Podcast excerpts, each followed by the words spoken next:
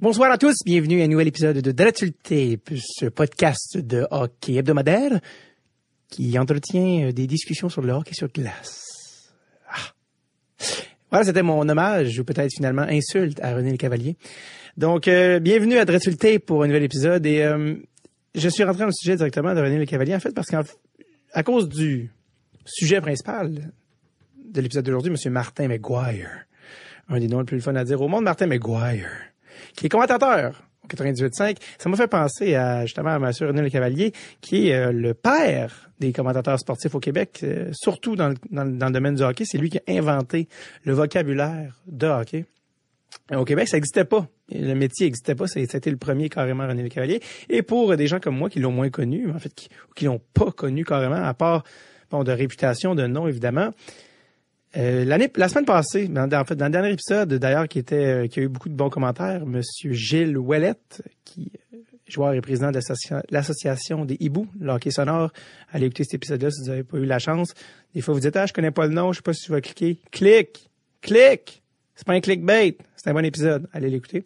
Et donc, euh, je parlais dans le, dans le cadre du Pro Shop culturel, ma nouvelle, mon nouveau segment où je, je recommande des, des œuvres littéraire ou pas, sur euh, dans, dans, le contexte de hockey. Mais bref, j'avais parlé d'un livre de sur Wayne Gretzky que je suis en train de lire en ce moment. Et euh, récemment, j'ai écouté, je vous invite à en faire de même, mais j'ai écouté un, ben, il y a un des podcasts les plus écoutés au Québec qui s'appelle Aujourd'hui l'histoire, qui revient sur des moments marquants de l'histoire, qu'ils soient politiques, sportifs, euh, sociaux, peu importe. Et il y en a un épisode euh, dans ma dans ma spirale démentielle de Wayne Gretzky, j'avais comme tout écouté ce qui se faisait sur lui. Et un épisode de Aujourd'hui l'histoire qui traite de Wayne Gretzky, qui présente l'homme, l'athlète, comment il a dominé son sport, etc. et son, son impact dans l'histoire. Il y a un segment dans Aujourd'hui l'histoire, et c'est à, ça que j'en viens pour euh, concernant René Le Cavalier, où ils euh, mettent un extrait audio d'un euh, d'un de, de René Le Cavalier qui décrit, qui s'exprime sur la différence entre Maurice Richard et Wayne Gretzky dans leur style, dans leur dans tout leur personnage privé et public et leur style de, jeu, etc. Et c'était comme la première fois que j'entendais sur un, moment plus que quelques secondes que j'entendais René Le Cavalier s'exprimer. Et j'ai vraiment compris à ce moment-là. C'est comme si je, je, le respectais à la base, mais là, pour ce qu'il a fait, puis sachant ce qu'il a fait, mais là, c'était comme, j'ai finalement entendu ce qu'il fait pour vrai, et c'était, écoute, c'était une poésie, c'était d'une poésie carrément, René Le Cavalier qui s'exprime sur les deux, puis après, les, quand ça revient aux commentateurs, ils sont comme gênés euh, de, de, de, continuer la discussion tellement l'élégance de René Le Cavalier quand il parle, c'est son vocabulaire, c'est euh, honnêtement c'est littéralement c'est de la poésie, c'est de la c'est de la littérature, c'est musical, c'est délicat, c'est nuancé. Tu sais, il est vraiment habile et euh, je, vous, je vous suggère, ne serait-ce que pour cette ce petit extrait là, là qui, alors que l'épisode est complètement sur Wayne Gretzky, ce petit extrait là d'archives de René Le Cavalier qui s'exprime sur la différence entre Maurice Richard et Wayne Gretzky. Ça vaut la peine. Allez l'écouter. Ça, ça donne vraiment une bonne idée du personnage qui est René, Le Cavalier, puis de son travail, puis à quel point il prenait ça au sérieux, puis qui, tu sens qu'il écrit un, texte qui s'exprime avec précision, mais aussi avec passion. C'est comme si c'était un, un homme de lettres, mais aussi de sport. Et comme quoi c'est possible, puis de d'aimer le sport et de pas être un douchebag aussi. Donc, euh, j'ai vraiment aimé cet extrait-là, donc je vous euh, recommande l'épisode d'aujourd'hui l'histoire de Wayne Gretzky. Donc, euh, ça, cela m'amène parce que ça me faisait justement avec la thématique de Martin McGuire, René Cavalier, les commentateurs sportifs. Je me suis dit bon, je, je vous ai parlé un peu de de cet épisode-là d'aujourd'hui, l'histoire, mais dans, dans, le contexte du Pro Shop culturel de Dave, où à chaque semaine que je fais, à chaque semaine, où je recommande des, des trucs euh, qui, m'inspirent ou sur les que j'ai consommés euh, récemment ou pas, euh, vu qu'on était dans, dans, dans, le sujet de, de s'exprimer, du vocabulaire, qui, qui, est encore une fois relié au métier de commentateur, il y a un livre que je me suis rappelé que j'avais que j'ai ressorti juste pour l'occasion. Ça m'a rappelé en fait le, le, processus créatif quand on, quand j'ai lancé Dreadful Tape que je cherchais un, un titre pour euh, des Tape, puis je, je, m'étais euh, noyé dans tout ce qui était euh, vocabulaire de hockey, puis ça. Puis avant qu'on trouve des Tape, en fait, Dreadful Tape, c'était même pas le premier titre de, de, du podcast. On avait un autre avant pour réaliser qu'il y avait un autre podcast qui existait sous ce nom-là. Et euh, on avait même déjà acheté le site. On avait écrit une page déjà. Tu sais, c'était pas encore lancé, mais on, et à un moment donné, j'ai réalisé qu'il y avait un podcast qui, qui, nous avait filé entre les doigts, qui existait, qui existait mais qui, qui était plus ongoing depuis des années. Puis finalement, je suis je garde le mystère, je vous dis pas c'est lequel parce que ça se peut que c'est un nom que je réutilise pour euh, un autre projet. Mais euh, mais finalement, je suis tellement content d'avoir euh, que ce soit arrivé parce que je trouve que Dress est un vraiment sincèrement bien meilleur bien meilleur titre que, que le précédent. Et donc, bref, je m'étais enivré de, de livres de vocabulaire de hockey, de vocabulaire sportif ou de, de tout genre. Et un, un, livre qui avait retenu mon attention, que j'avais acheté et que, que j'ai encore, c'est un livre qui s'intitule Langue de POC. Langue de POC, qui est écrit par Benoît Melançon, qui est un essayiste, blogueur, professeur, éditeur, qui avait même déjà euh, fait un livre, écrit un livre qui s'appelait Les yeux de Maurice Richard. Euh, je pense qu'il avait même euh, gagné là, du gouvernement le prix Georges-Émile Lapalme. Et donc, bref, et donc, il a fait ce livre-là qui s'appelle Langue de POC, qui est un abécédaire du hockey. Donc, qui prend les lettres, là, évidemment, qui, qui a pour point de départ les lettres de l'alphabet de A à Z et qui s'arrête sur chaque lettre pour bon, euh, nous faire part de certains mots du vocabulaire de que ce soit euh, mise au jeu Zamboni euh, ou fantôme et, et, et des, des, illustrations à travers le livre. Le livre est très beau. C'est un, un, livre qui est vraiment le fun à tenir à, à feuilleter. et je, je, vais reprendre une expression que j'avais que celle de Joe Roberge. En fait, Joe Roberge, quand il sortait ses livres, qui étaient les petits, euh, les petits Roberges illustrés ou, pas, ou non illustrés, peu importe, de ses chroniques radio, il disait, moi, je veux faire le meilleur livre euh, de chiottes possible. Et là, peut-être que ça peut, ça va être vraiment insultant pour Benoît, parce que lui, il peut dire ça, Joe, parce que c'est son livre. Moi, c'est, c'est pas mon livre. Mais euh, c'est parce que c'est un livre qui de, de, découpé en, justement c'est un ABCDR, comme des, petits segments. Et donc c'est le livre parfait à, à garder aux toilettes parce que c'est pas un livre que c'est pas un roman ou un truc qu'on lit de A à Z ou euh, c'est vraiment des, des genres de petits segments. Euh, qu'on peut lire à la volée, revenir, reprendre ou euh, changer de page, ça, ça change rien, donc ça, on perd rien. Donc euh, voilà, ça, en est des bons. Euh, tu sais, ça, il s'attarde à, des mots, des mots ludiques ou des mots le fun du hockey, que ce soit cerbère. il en, en, en, les implantant dans des références culturelles, que ce soit des paroles de chansons. souvent, des fois, vous allez peut-être pas connaître la chanson de, de Oscar Tifo d'une autre époque qui va vous faire prendre, va vous faire aller regarder ça, puis euh, vous faire part d'auteurs aussi comme Roy McGregor ou des peu importe, il ramener des chansons comme The Hockey Song ou des trucs, il, ramène ça dans un contexte où c'est vraiment le fun. Comme par exemple, j'en ai un, j'ouvre le, livre au hasard. Euh, M comme message. Le message ne passait plus. Motif fréquent de congédiement d'entraîneur dans le sport professionnel. Dans le sport professionnel. Ne s'emploie que dans un sens, du haut vers le bas, de chef vers ses employés. Il met une citation, tu vois, de la presse, euh, le 8 juillet 2009. Il semble que le message n'est pas passé, comme ils disent dans les arénas.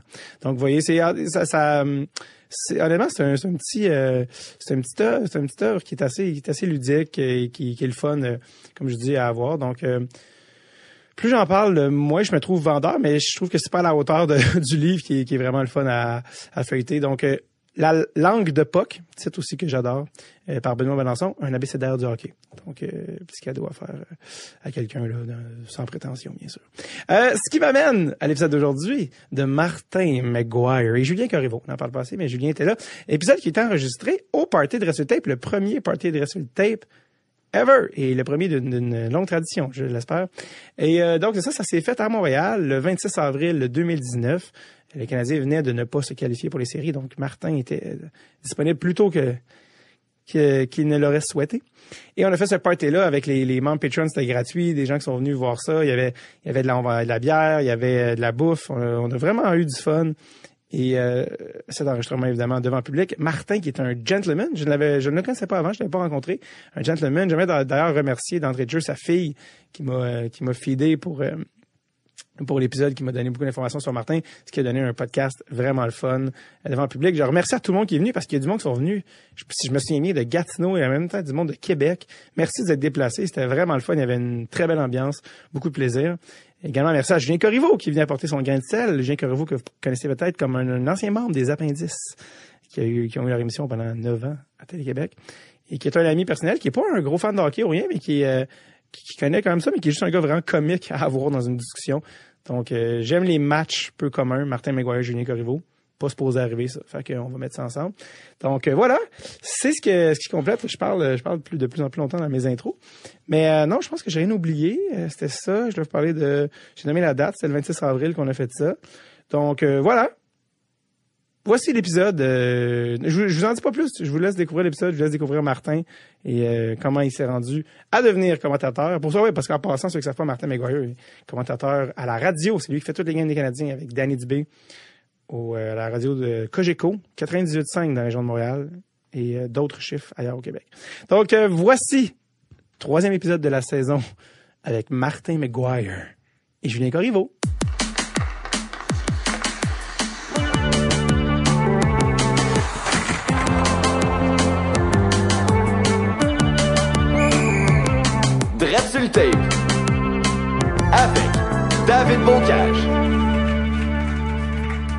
Messieurs, une. C'est, lui, Producer Tom. C'est lui.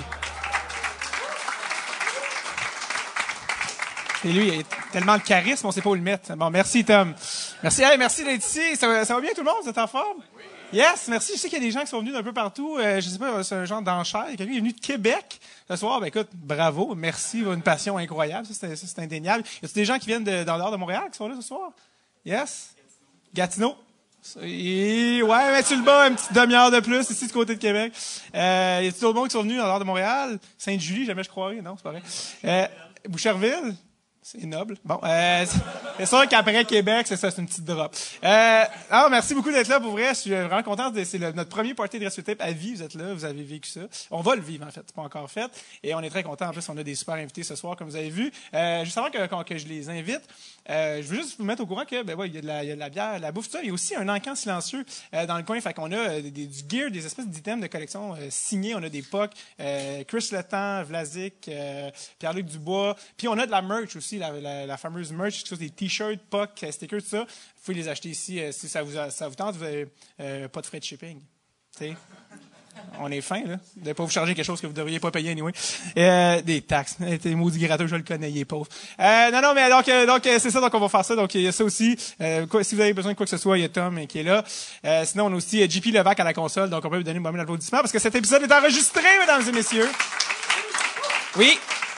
C'est un épisode qui sera de la, de la saison euh, 4 du podcast Red Tape dès l'automne. Donc, euh, écoute, j'ai assez parlé, c'est euh, assez fun les présentations, mais j'aimerais ça qu'on accueille nos invités. On a, on a deux euh, invités ce soir parce que, en fait, j'aime ça avec les invités, comme je l'ai fait, certains l'ont peut-être vu aux Zoufest, j'aime ça amener un humoriste avec moi ou un ami, en fait, surtout d'avoir avant tout un ami qui est là pour, euh, euh, pour un peu, là, tu sais, assaisonner tout ça, là. Euh, vous connaissez, bon, des appendices, donc il va y avoir, euh, je vais, les- présenter les deux ensemble, mais il y a euh, Julien Corriveau des appendices qui va être euh, exactement mon sidekick, euh, mais euh, aussi évidemment l'invité principal, monsieur, euh, monsieur qui est là ce soir, la voix du Canadien, vous le connaissez. Écoute, je suis tellement content de le présenter. C'est, j'espère lui rendre justice comme il rend justice à Vinny Gambini. Mesdames et messieurs, accueillez Julien Corriveau et Martin McGuire!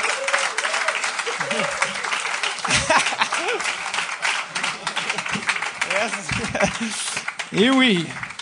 Monsieur Vinny est content. Salut tout le monde. Plaisir d'être avec vous autres. Ben oui, je pense à chaque fois que tu dis Vinny Gambini, j'ai un frisson sur la nuque. Euh, c'est euh, au, coin des autoroutes quoi et quoi déjà? non, mais le, le pire, c'est que c'est pas une joke, c'est que j'essaie de m'en rappeler. 15 et 6, 40. 15 et 16, 40, ouais. Ah, avant, avant que tu sois venu au monde, il y avait une usine qui fabriquait des Camaros. C'est vrai, ça? Oui, absolument. L'usine de General Motors. Ça, c'est, euh, mais toi, t'es, moi, toi, t'es pas un gars de la région de Montréal, par exemple. Ça, Non. tu sais ça, mais. Non. Mais je suis vieux quand même. Ouais. C'est Mais pour ça que je suis au u- courant de ça. Côté usine de Camaro, tu connais bien tes spots. Alors, euh, C'était comme super niché. Hey, Martin, merci d'être au podcast. Ça me fait Euh, plaisir. euh, Julien Corriveau, prends ton trou comme tout le monde. Ben, c'est ça. Euh, si je, vais, je vais me retourner jusqu'à temps que je sois aveuglé par le spot et euh, que je perde connaissance. Je suis content que tu m'aies présenté comme euh, ton ami avant humoriste. C'est gentil, sauf que c'est dans ma carrière, c'est, j'espère que c'est pas représentatif. Est-ce qu'il est Julien Corriveau? Ah, c'est l'ami à David Bocage. Pas très drôle, mais très bon copain. Apparemment qu'il... Tes caractéristiques, c'est En végétalien, fait, c'est- ami. c'est c'est la même chose avec Danny Dubé. On n'est pas amis, on est collègues. J'ai écouté l'autre jour là, le Oui. podcast que Danny, je voulais vraiment corriger. On est collègues. C'est bon. Est-ce qu'il est, qui est fou, en plus, de des vraiment bons amis, hein, ça se peut, ça, Oui, absolument. Vous allez en vacances ensemble? Oui, euh, nos blondes s'entendent bien, heureusement. Alors, euh, pendant que le hockey est fini, eux s'entendent bien, ils s'amusent ensemble. Nous autres, on se tourne un peu le dos comme ça. Là, non, mais euh, vraiment, vraiment, Je- on, a, on a construit, je vais parler sérieusement, on a Ouais. construit une relation euh, amicale, solide, puis ça s'est passé tout de suite. Ah ouais, Tu sais, dans une vie, on rencontre des gens, ça fait cinq minutes que tu les connais, puis là, les valeurs, ça clique. C'est exactement ce qui est arrivé entre, entre Danny et moi. On s'était croisés euh, longtemps avant de, de travailler ensemble, sans savoir qu'on travaillerait ensemble un jour. Puis dans les cinq premières minutes qu'on a fait un show de radio ensemble, la chimie est arrivée. Ça a cliqué. Ben, Ouais. Quand tu parlais de cliquer, ben, justement, avec Julien, quand tu dis- c'est presque arrivé, mais finalement, non. On a, ça a Non, pas c'est tant ça. cliqué, nous euh, deux, ouais. ben, c'est C'est- 4 minutes 50, je me disais, ça se peut peut-être. je me suis rendu compte y a eu un pic, puis oups. Ouais. Ouais, ben, c'était vraiment au niveau des valeurs. Il y a eu des gros conflits. Moi, c'est la générosité. Euh, les euh, animaux, c'est ça, ouais. Non, mais je suis content que tu sois là parce que t'es, on, t'entend, on t'entend dans nos oreilles à l'année longue, puis tu accompagnes les Québécois à chaque game depuis des- quoi, presque 20 ans, je pense. Euh, À- 17e saison. Là, Avec Danny, Avec ça. Danny, oui. Plus de 1000 matchs avec Danny. Oui, on a fait notre millième match la saison dernière. Avez-vous une rondelle ou un. On travaille là-dessus. On va avoir une petite plaque, une rondelle. Moi, je voudrais la mettre à un endroit précis à la maison, mais il faut que je négocie avec ma blonde parce que je suis pas sûr qu'elle va aimer ça, une rondelle du Canadien, avec une plaque noire puis un cadre noir. Là. Mais ça devrait trouver une place à quelque part. C'est quoi l'endroit dans la maison que tu avais en tête? Mon bureau. OK. Mais c'est parce que ma blonde. Je pensais que t'allais dire, ah, je pensais que t'allais dire le plafond en haut t'as du pas le lit. droit. Ben, c'est ça. Ah, les 1000 matchs. C'est ça. Touche-moi pas, j'ai dit, je regarde. non, Est-ce mais que celle qui décide de ton fond d'écran aussi a l'air quand même un peu contrôlant. En fait, là. mais j'en ai même pas de fond d'écran. En fait, en fait, quand t'es, quand t'es en couple, il faut que tu acceptes maintenant de dire que tu, tu cèdes le contrôle sur beaucoup de choses. Tu récupères ce que tu veux bien, puis après ça, le, laisse, le reste, là, tu- il y, a des- il y a des bagarres que tu veux pas, que Ah, tu, veux pas, tu veux pas mener pour rien. Et le fond d'écran, on va pas là. On Non, va On va pas là, il y en a même pas. Et le bureau, on réussit à quand même. à quand même, territoire. mais non, c'est ça, c'est le fun parce que on t'entend tout le temps, mais on, on- les gens connaissent peu Martin McGuire. La Mhm. preuve, euh, googlez Martin McGuire, ou pas grand-chose sur... Il n'y a euh, pas beaucoup d'images. Non, honnêtement. Il y a du son. Ouais. a du son, mais il n'y a Oui, pas beaucoup d'images, effectivement. Mais, euh, mais ça, toi, euh, parce que là, on commence, on est au mois d'avril, Mhm. au moment d'enregistrer ceci. Les Canadiens sont pas en série une Non. deuxième année. Toi, à ce temps-ci de l'année, es-tu content d'être en vacances? ou Non. t'es- non. Non, honnêtement, euh, on est toujours sur l'adrénaline après les derniers matchs. Ça a été le cas. On a eu une belle fin de saison. Ça a été captivant là, pendant les deux, trois, quatre dernières semaines de l'année. Ouais. Euh, là, il arrive le post-mortem. On a encore un peu de travail à faire. Et là, la rondelle tombe. La première ronde commence. Oups. Puis là, tu regardes ça, puis tu te dis, wow, écoute, serait-tu le fun d'être là? Ouais. Parce que je l'ai vécu. Je l'ai vécu avec le Canadien ici. Moi, j'ai pas vécu les, les années glorieuses, là, les années euh, 80, Ouais. 70, encore moins. Là. Euh, mais on sait à quel point ça devient euh, euh, enflammé, ça, ça devient euh, passionnant. Les gens sont passionnés, puis ils nous, ils nous le communiquent, puis nous autres, on se laisse un petit peu euh, bercer par ça. Alors, on, on espère toujours que ça va arriver un jour. Ouais. Euh, ça devrait arriver un jour. Ben oui, toi, t'es arrivé dans les bonnes années de Martin Ruzinski, là! Ouais. Euh, les, les bonnes années du recruteur-chef. Ben oui, c'est ça.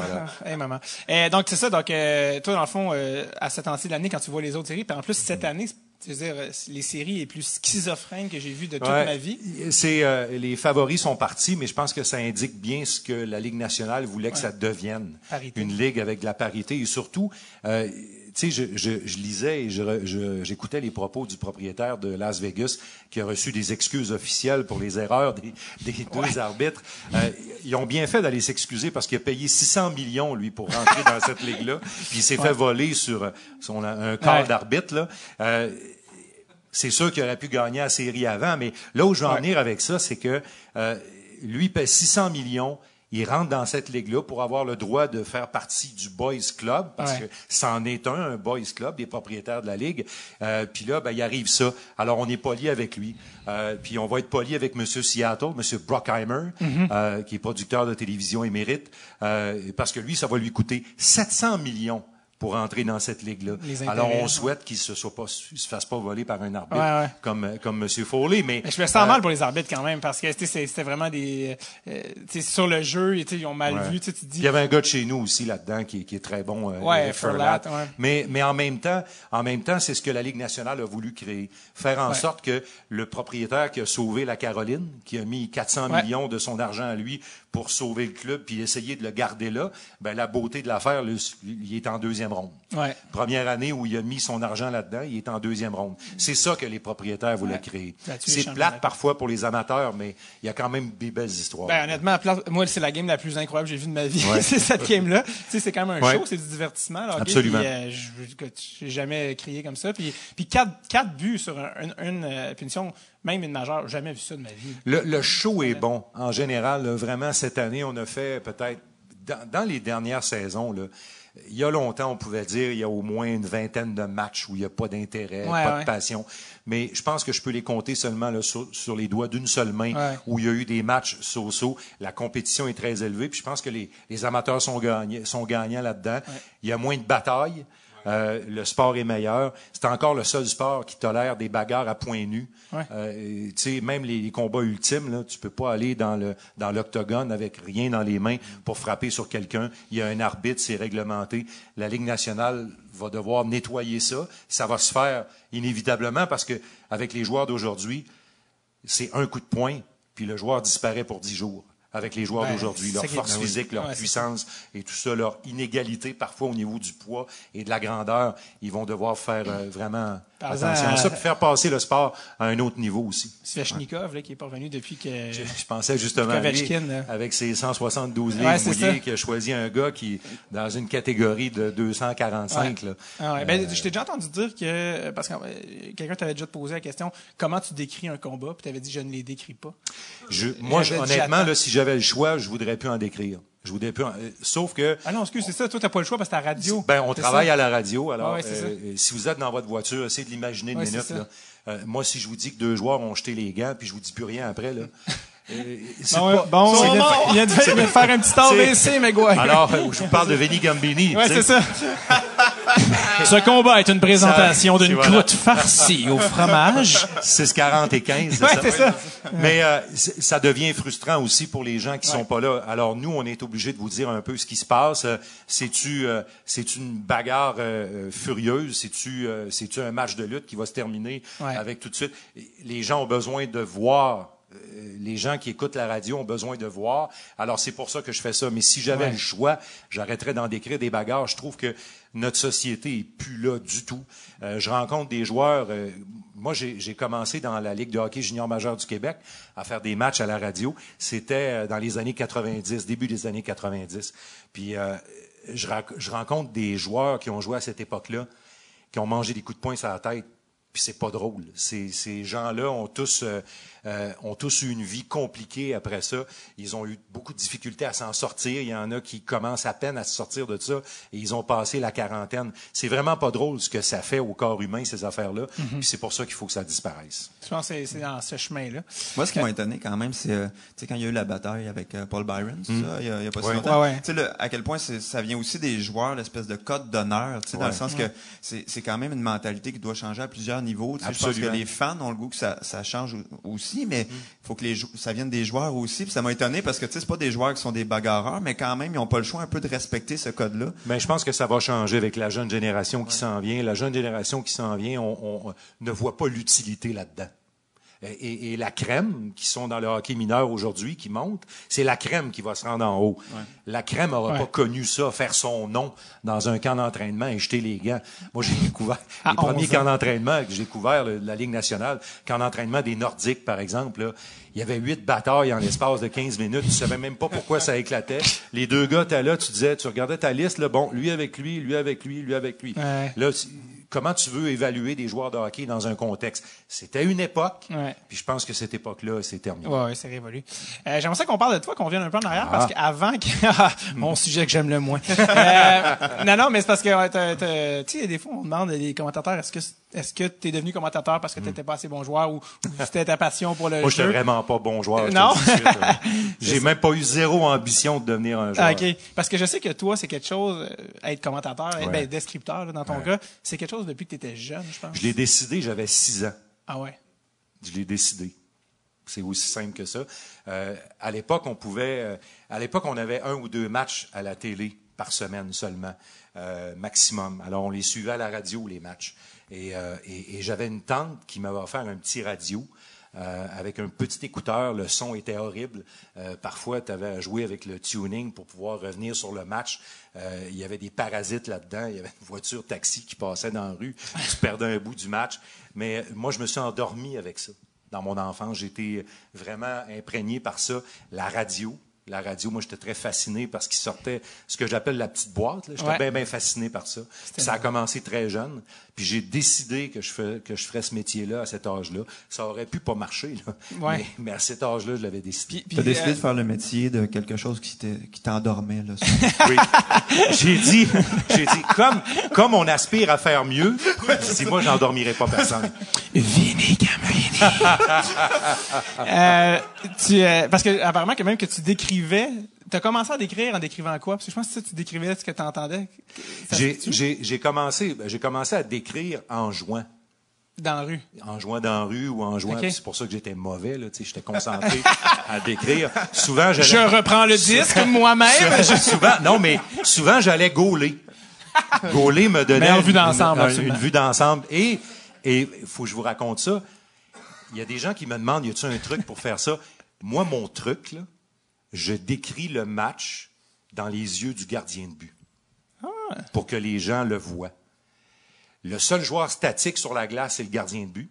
C'est lui qui bouge pas. Il y a un très court rayon. Ouais. Alors moi, pour que vous puissiez voir adéquatement le match, je le décris dans les yeux du gardien de but. J'aurais aimé revoir ça, tir. C'est quand un mauvais but. Exact. Ben, celle-là, celle-là est, poussiéreuse un peu. tu- Déjà utilisé. Des- surutilisé. ok. en fait, tu peux l'utiliser avec Carey Price quand il y a une face de bœuf de même. là. Ouais. Tu peux utiliser Aurais-tu aimé revoir? Est-ce que ça se peut que tu décrivais, on m'a dit que tu décrivais des tempêtes, tu décrivais la météo quand tu étais jeune? J'avais euh, à la radio à, à Québec où j'ai grossi, il y avait un monsieur qui s'appelait. il y avait un monsieur qui s'appelait. T'as des Jo- liners de près, je te trouve vraiment efficace. Écoute. T'as des gags. Je suis hey! Ben c'est ça, c'est ça à la radio, c'est sujet, verbe, complément, puis faut que ça punch. T'es pas obligé d'être drôle. Là. Non, Euh, on l'a tous euh, il y avait un monsieur qui s'appelait José Mathieu. OK. Lui, il faisait les chroniques de circulation puis d'accidents, puis il était formidable. Il pouvait faire fermer les écoles. Il réussissait à faire fermer les écoles. Tu sais, euh, la génération, la génération de mes enfants, là, les écoles fermées, euh, on a ça sur le téléphone. Là, mais à l'époque, avant de partir pour aller prendre l'autobus, il fallait écouter la radio pour savoir si l'autobus passerait. Puis à Québec, il en tombe en maudit de la neige. Là, tu sais, c'est comme. Alors, on écoutait la radio et José Mathieu était capable de faire paniquer tout le monde et faire faire fermer les écoles au directeur d'école. Moi, je trouvais ça extraordinaire. J'a- J'adore que ça dépendait de lui, non, de la science. Non, non, il n'y avait pas de science là-dedans. Il était là, convaincant un matin Il faisait sortir radio, du monde en motoneige pour aller chercher du monde mal pris. Il n'y avait pas de monde mal pris à nulle part. il y avait des gars qui sortaient en skidoo dans la, dans la rue. C'est lui qui avait réussi ça. J'ai toujours été euh, vraiment fasciné par ça. L'image que tu peux créer avec les mots et avec la parole. C'est une tempête, c'est tout. Puis lui, il vendait ça. puis- Ah non, puis euh, tu sais, écoute, c'était c'était c'était c'était l'apocalypse. C'était merveilleux. Un troisième lien, ouais, Oui, ça. c'est ça. Te, te souviens-tu de ton premier, du premier match que tu as décrit à vie? Oui, oui, ça a été un demi-match. Demi. C'est Oui. des enfants, là, les demi-patinoires? Non. Non, ah, OK. Ah, les Ça a été ça a été un demi-match. Euh, c'était en les Jeux de l'île mer. Des fois, j'ai de la difficulté avec les dates. 92, 94, non, 12. 92, je pense. Ah oui, oui, L'île de- mer, 92. Fait que, euh, Jeux, Jeux- Jeux olympiques? C'est oui. Mais Jeux olympiques, t'as 80 donné la- 94, les la Oui, mer. parce que bon. c'est le, le fameux but de Peter Forsberg. C'est- Donc, c'est Albertville. Donc, c'est Albertville, c'est Albertville, pardon. Alors, euh, je- euh, la personne qui décrit les matchs, des- les, les remparts de Québec, là, les ancêtres des remparts, Ouais. s'appelaient les Harfans de Beauport. Ouais. Alors, la personne qui décrit les matchs quitte pour aller travailler sur les Jeux olympiques. Alors, ils ont besoin de quelqu'un. Moi, j'étais, j'avais déjà commencé comme recherchiste et tout ça, puis je traînais autour. Euh, et ils m'ont dit, as-tu déjà fait ça? Je dis, ben oui, j'ai déjà fait ça, c'est sûr. C'est- José Mathieu? Oui, c'est ça. non, mais euh, quand, quand ça s'est imprégné, Ouais, là, là c'est ça que tu veux faire. sais, de l'humour, tu voulais faire ça, de l'humour? Oui, je dirais que l'école, c'était pas une... Non, oui, oui, absolument, Bon, oui. ben, alors, euh, peut-être qu'à un, un moment donné, te- tu t'es conditionné, tu te dis, j'en ai déjà fait, alors Ouais, que tu n'en ouais. avais probablement jamais réellement fait, à part d'être drôle avec tes chums ou dans le salon chez vous. Je te jure euh, que ça, ça, se trans, ça se transmet pas aussi vite. c'est le fun, c'est le fun avec Mais- l'humour, c'est quand tu commences, t'es condamné à être médiocre pendant des années. C'est ça qui est le fun.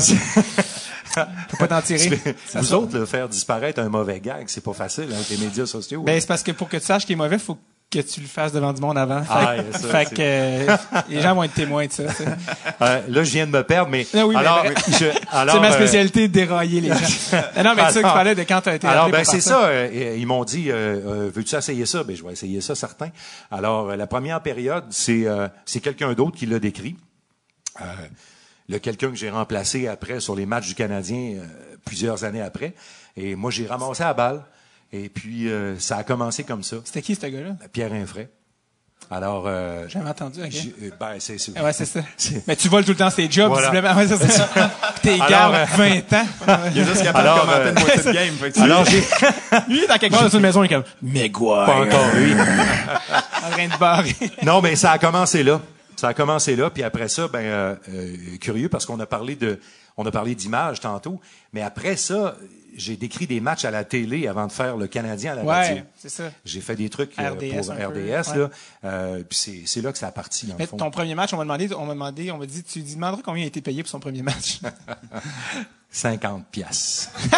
C'est quand même mieux qu'une soirée du monde. Pas, pas à RDS 50 pièces, j'aime bien. Je vais Non, le souligner tout à de suite. radio, ouais, c'est ça. Non, 50 pièces, puis j'ai fait même euh, la première saison et demie à 50 pièces la game. Ouais, euh, Puis là, Ça puis donne là, pas le goût d'apprendre le nom des joueurs. Bon, Il y en a un qui bouge. Il le pronon- il l'a pas Quand- super bien prononcé. Tu sais combien je suis payé, mon gars? c'est ça. Quand tu gères tes dépenses en plus, parce que ça, ça, ça incluait les dépenses. Ah ouais. Alors, tu sais, quand tu dois, tu dois aller à Drummondville pour faire un match, puis tu pars de Québec, puis tu es payé 50 pour le faire, alors ça prend un petit peu de gestion. Genre pas manger. J'ai géré que je ne souperais Genre, pas. genre une sandwich fait maison. Les fameux sandwichs de dépanneur. mm. non, mais sérieusement, là, je- euh, quand tu passes à travers ces moments-là, là, tu, tu- moi, j'avais aucune idée que c'était plate. Dans le sens que, que c'était pas payant puis tout ça. Ah ouais, dans- je, je faisais quelque chose que j'adorais. Ouais. Euh, puis à un moment donné, on voyage aussi avec l'équipe. C'est venu beaucoup me chercher la, la tragédie de Humboldt euh, parce que euh, moi j'ai fait ça. Euh, T'étais dans ce le, le derrière Ouais, dans un boss avec les joueurs des Harfans de Beauport, avec André Roy en arrière de moi qui m'empêchait de dormir, avec euh, tu euh, avec le coach, avec euh, puis on aidait le, le gars d'équipement euh, Ouais. quand il pleuvait ou il neigeait pour rentrer les sacs d'équipement dans l'autobus. J'ai fait ça. Ouais, et il y a quelqu'un comme moi qui est mort dans Ouais. cet accident-là. C'est un peu pour ça que c'est venu chercher tout le monde. Là. Ouais. Tu sais, je voulais pas jouer la jouer dramatique, mais, mais- c'est un peu comme ça qu'on met les pieds. Ouais. Les coachs aussi. Les coachs commencent à travailler pour à peu près rien. Là. Euh, Danny Machioccia, dans le football, a commencé à, à dormir dans le fond du bureau euh, des Alouettes de Montréal avec un sac de couchage euh, pour être là, pour préparer ses meetings le lendemain avec euh, zéro de salaire. Là. Il habitait il habitait un genre de demi-sous-sol chez ses parents pour pouvoir continuer puis vivre de sa passion de coaching puis espérer un jour être payé pour ça. Ben, ça, a- ça a marché dans ton cas. Ça a marché pas mal pour ouais, lui c'est ça. ouais, c'est ça. Euh, je vais te demander ça par rapport. ah Oui, c'est ça. par- on parlait de justement quand tu as commencé à faire ça. Euh, en tout cas, même encore aujourd'hui, tu t'annonces à tes parents, t'es humoriste, tu vois dans leurs yeux une forme de déception inoubliable. Ils ont pris plein de décisions pour pas que ça arrive. mais C'est quand même arrivé. Euh, quand quand t'annonces à tes parents dans les années 80 Oui. euh, que tu vas être descripteur de match, années 80, descripteur de match. J'ai, vraiment été euh, privilégié. Je le suis encore. La vie me, me garde beaucoup. Euh, pas juste pour euh, les trucs matériels puis la carrière. Euh, la vie me garde pour les gens qui sont autour de moi. Euh, j'ai fait des blagues tantôt avec Danny, mais je pense que la vie nous garde de pouvoir travailler ensemble.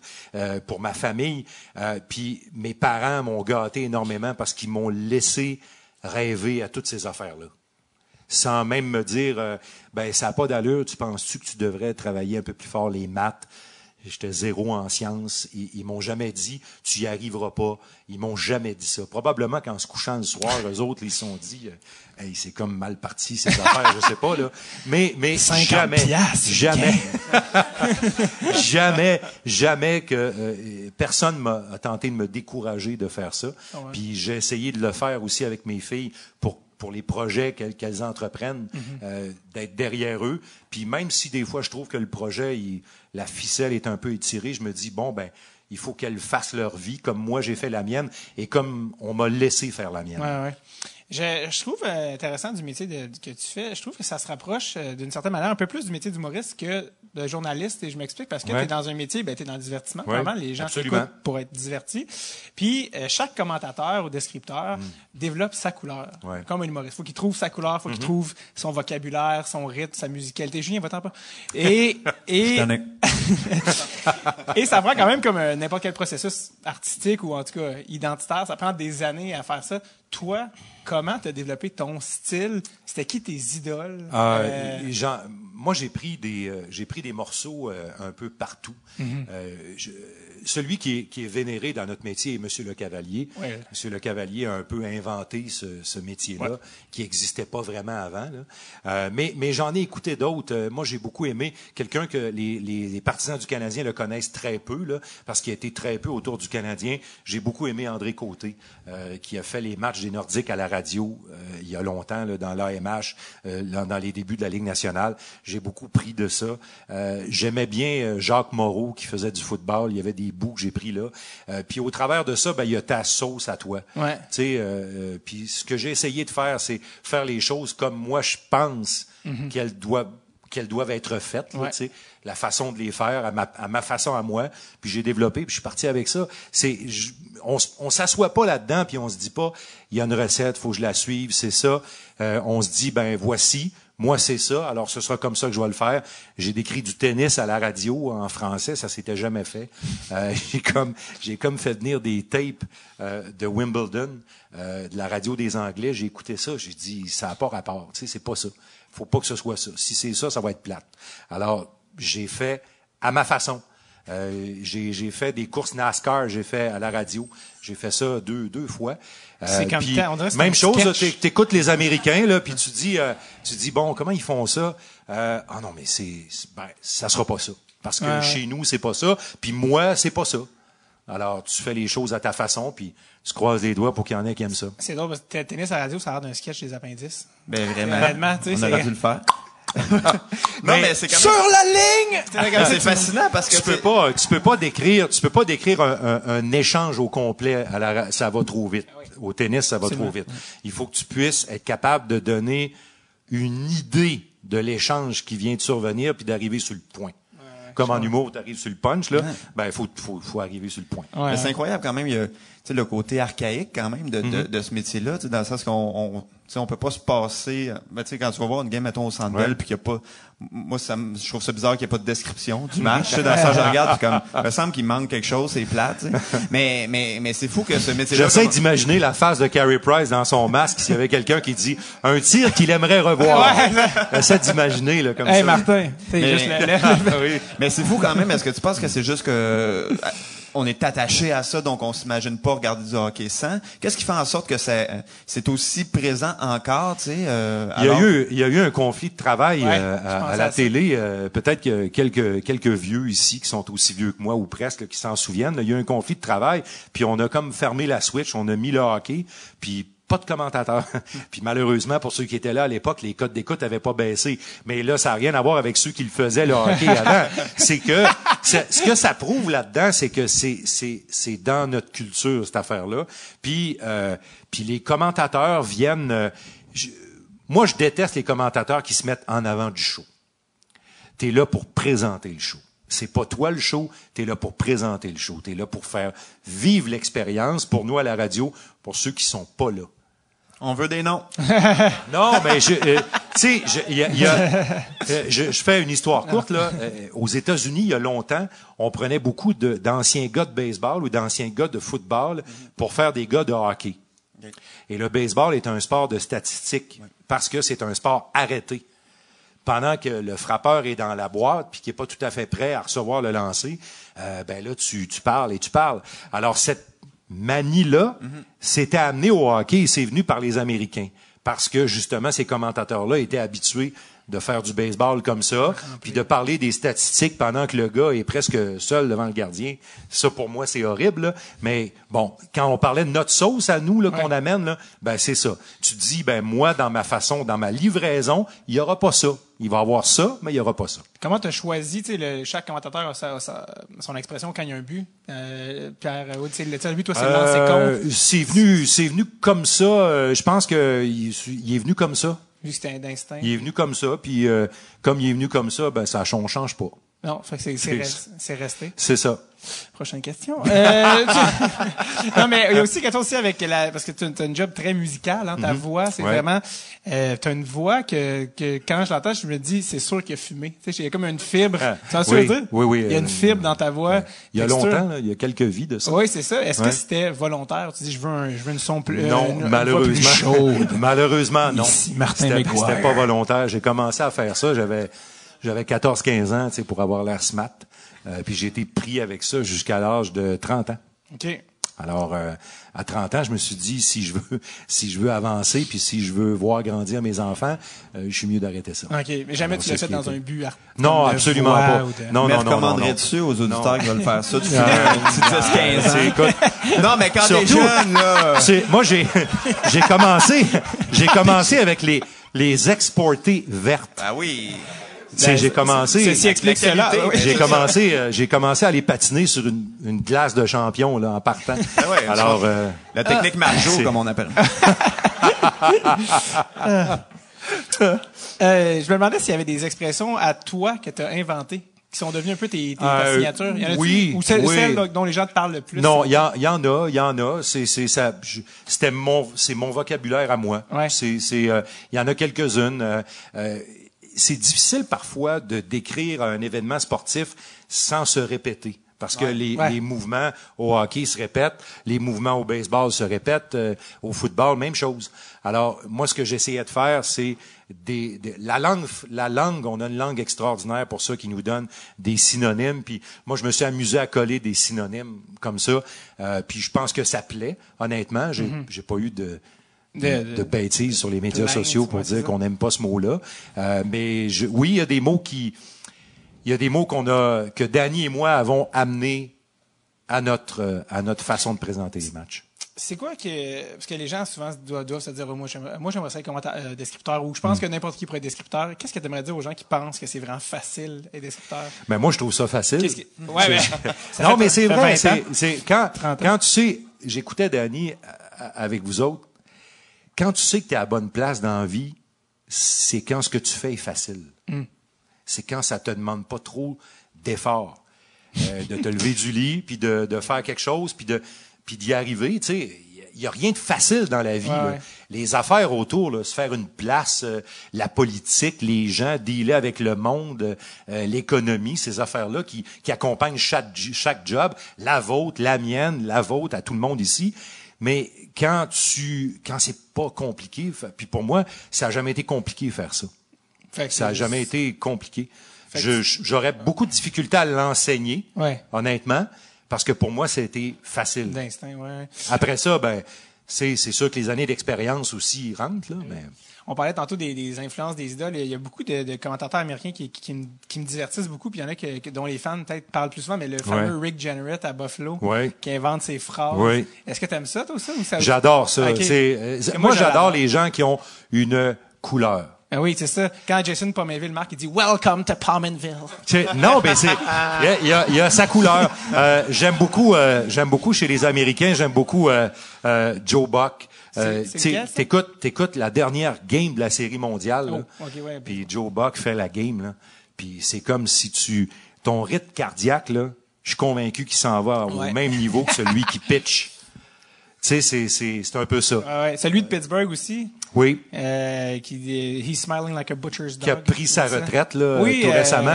Lui, lui d'ailleurs, on lui avait donné une permission spéciale de fumer pendant qu'il travaillait. Ben oui, lui, lui, lui, dans sa voix, tu l'entends, il a pas arrêté Ben, il y a 20 j'ai- ans. moi, j'ai fait ça. J'ai fait... moi, j'ai fait ça, fumer en travaillant. Là. Ben oui, dans le hockey junior, on avait le droit de fumer dans les arénas. Alors, j'avais une dans la cigarette. face d'un bébé. J'avais une cigarette toujours proche. Mais bon, c'est une autre ça. époque. C'était, ça pareil. Puis euh, on a d'ailleurs, parce que j'avais lu un article dans The Athletic, puis on a Marc-Antoine Godin d'ailleurs, Ouais. qui, est- qui est là avec nous euh, aujourd'hui, qui est passé au podcast. Puis euh, il y avait un article, euh, pas du tout Marc-Antoine, il n'y a aucun mérite là-dedans, qui avait écrit... non, mais... L'insulte gratuite, non, c'est. Mais non, il y avait un article dans The Athletic sur, sur le commentateur de Pittsburgh, puis un peu Ouais. sa manière de procéder, puis encore une fois, son processus créatif Ouais. pour ses expressions. Parce que lui, il se disait, il, il arrivait avec des nouvelles expressions, Mhm. puis il disait, moi, je pars des gens de la ville. Les gens dans la ville viennent me donner des bouts Ouais. d'informations, viennent me voir d'un bar. Puis avec ça, je développe des expressions qui sont à l'image. C'est une ville très col bleu, Pittsburgh. Ouais. Puis, euh, tu sais, il y a une expression aussi qui est devenue euh, un de ses classiques qui disait euh, He smoked him like a bad cigar quand il y avait un bruit. Puis ça, cette expression-là, il l'a développé avec Jagger, qui parlait mal anglais, qui était dans, dans l'autobus, puis il, il essayait de traduire une expression tchèque. Mais, souvent, souvent Puis- ça arrive comme ça. Tu entends quelque chose euh, que les Anglais vont faire, puis tu te dis, ouais, ça c'est une bonne idée, c'est une bonne idée, mais en français ça sortira pas bien, alors tu chemines. Mais mais je travaille pas là-dessus. Moi, ça vient très ça. spontanément. C'est pas. euh, Tu veux pas pré-préparer euh, Non, non, absolument pas. De toute façon. Ratatatatar. Non, Tes suggestions, mais, mais. Tatar, c'est le fun parce que tu, peux le sortir, lui. Tu peux, tu peux aller le chercher là un peu. Là. Tant qu'il y a Fait pas que une ça, c'est le fun. Tant qu'il n'y a pas une joke de tartare, tout le monde est content. C'est ça. euh, T'avais-tu des trucs que tu voulais dire pour vrai, Julien, ou non? Euh, ouais, ouais, ben, ben c'est par rapport à ce qu'on disait tantôt de, de tu sais, le, le, le- le besoin de ne pas se répéter parce Ouais. que les actions Ouais. sont semblables. Puis moi, c'est niaiseux, je me, euh, je me suis rendu compte à quel point les, les commentateurs com- comme toi euh, étaient bons en jouant à NHL sur le PlayStation ou hockey parce que les commentateurs, à un moment donné, ça devient tellement fatigant, c'est toujours les mêmes expressions, tu sais, laser shot, puis des affaires de même. Puis là, tu, sais, tu dis comme, ben c'est vrai, ça fait jamais ça quand je regarde le hockey, mais c'est parce que vous, justement, vous vous dites, crime, je peux pas dire tout le temps la même asti d'affaires quand tu fais le même move. Mais d'ailleurs, j'aurais rêvé de faire ça, moi. Ouais, Le- hein? le- le- le- une voix sur, Ben oui, oui, oui. sur des jeux de hockey, mais j'ai rencontré quelqu'un euh, aux Jeux olympiques euh, de Londres, euh, à côté de moi, qui, euh, qui avait fait... C'est un Britannique qui avait fait les, les premiers trucs de hockey. là. C'est un Britannique qui a fait ça. Wow. Puis euh, il connaissait un peu le hockey, là, mais euh, il, a commencé à m'expliquer comment il s'y prenait. là. C'est c'est juste par courte séquence. T'enregistres des mots. T'enregistres pas, Ah tu ouais. sais, t'enregistres des, Des mots, puis c'est une machine qui fait le reste. Alors là, ça m'intéressait plus Ben oui, à partir de ce moment-là. Notre gars de son, JP, c'est, euh, on fait de la tournée ensemble parce qu'il fait le son, c'est la tournée Ouais. de, de Catherine. Puis euh, on se parle en expression de Wayne Gretzky, 30 Hockey 98, 164. Hey, And another save! Tu sais, oui. Blast away! Même intonation, tant. This goal is on fire! Il y a juste une intonation, le gars, tu sais, comme, t'as huit phrases au final, tu sais. bon. ouais, c'est, Une heure euh, de temps. Bon, on va mettre mute, je pense. C'est comme la version hockey d'un GPS. là, tu euh, ça. Oui, oui, absolument. Avec moins d'âme. Euh, je veux qu'on parle, on a commencé tantôt en parlant de Danny, euh, ton, Ouais. ton amoureux professionnel. Ton, conjoint de fait. hockey, hockey wife. Oui, oui, Certains hockey parlent husband. hockey wife. Ouais, vraiment. Ouais. Euh, qui a eu l'idée? Comment c'est venu vous mettre ensemble? Euh, Euh, un duo qui est devenu super. euh, Notre patron, qui est toujours notre patron aujourd'hui, Michel Tremblay, euh, que tout le monde dans le milieu appelle Mike T. Euh, les gens du milieu le connaissent comme ça, mais c'est Michel Tremblay, Le notre patron. le célèbre à tous les deux. Euh, Les belles sœurs, Ouais, des, Cogeco, quoi? euh, Des, des fois, il peut être dramatique. Avant d'y penser, là. Euh, non, mais euh, j'ai remplacé quelqu'un qui, euh, la personne dont, que j'ai parlé tout à l'heure, euh, qui est parti euh, pour un week-end. Euh, puis, euh, Je vais en vacances, on se revoit lundi. puis, Non. puis, euh, c'est ça. Écoute, euh, quand je dis que Ratoureux, Michel. Non, mais euh, quand je dis que ça a cliqué tout de suite, là, vraiment, là, notre meeting de production a duré trois minutes. On n'avait jamais travaillé ensemble dans ce contexte-là. Moi, j'ai dit, quand ça joue, c'est à moi. Puis quand ça joue pas, c'est à toi.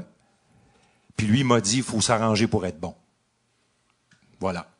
Le fond, la- fond, c'est la communication. Puis le show a votre commencé Ouais, comme ça. Là. On s'est plus jamais Sérieusement, fait là, 20 ans. je, je- c'est même pas une caricature, c'est Ah vraiment ouais, hein? ce qu'on s'est dit.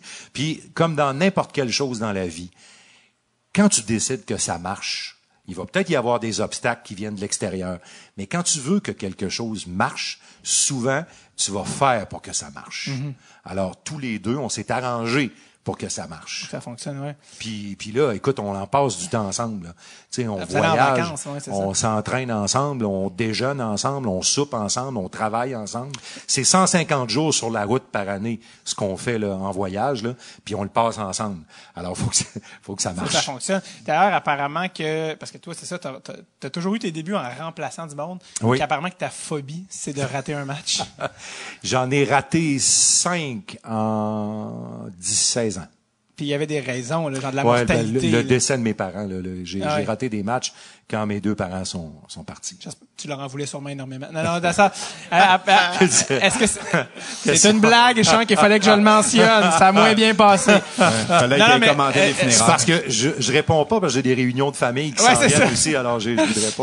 euh, Non, mais euh, en plus, euh, euh, ça se peut-tu que sur le chemin du retour, t'écoutais même la game en revenant de Québec? Oui, c'est arrivé. J'en sais trop, je sais, c'est Mais lourd. je l'ai fermé. Ouais, à un ça, moment donné, je l'ai ouais, ça, fermé. c'était un peu too much, J'ai dit non, non, mais euh, je, suis passionné, j'adore ce que je fais. Puis, euh, tu sais, me faire remplacer, ouah, peut-être, là, j'ai pas de problème avec ça, mais c'est pas pour ça.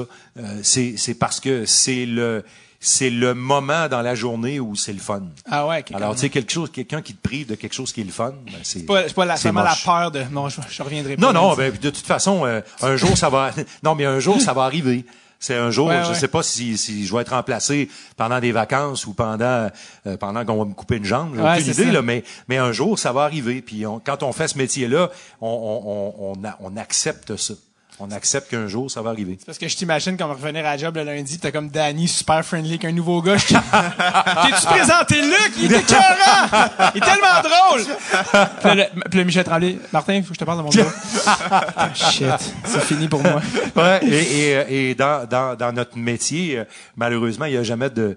Euh, ça- des fois, ça finit moche un peu. En Ouais. fait, il n'y a pas de fin. euh, il y a Comme pas un de fin coach. qui est pas moche Ouais, dans la vie. Là, dans. Comme un coach, t'es ramené, c'est... Et C'est c'est fini. C'est renvoyé. C'est fini. T'as as appris des euh, choses à Danny sur le métier un peu, mais Danny me, me disait aussi qu'il a appris des choses de toi. Hmm. Euh, comme par exemple, il me disait que euh, comment c'est ça que dans le fond tu avais dit des trucs par exemple quand la rondelle est dans proche du filet ne parle pas. Et toi dans le fond tu parles en zone neutre. Ouais. Là Danny a fait ah c'est vrai, faut pas que je coupe s'il y a un but.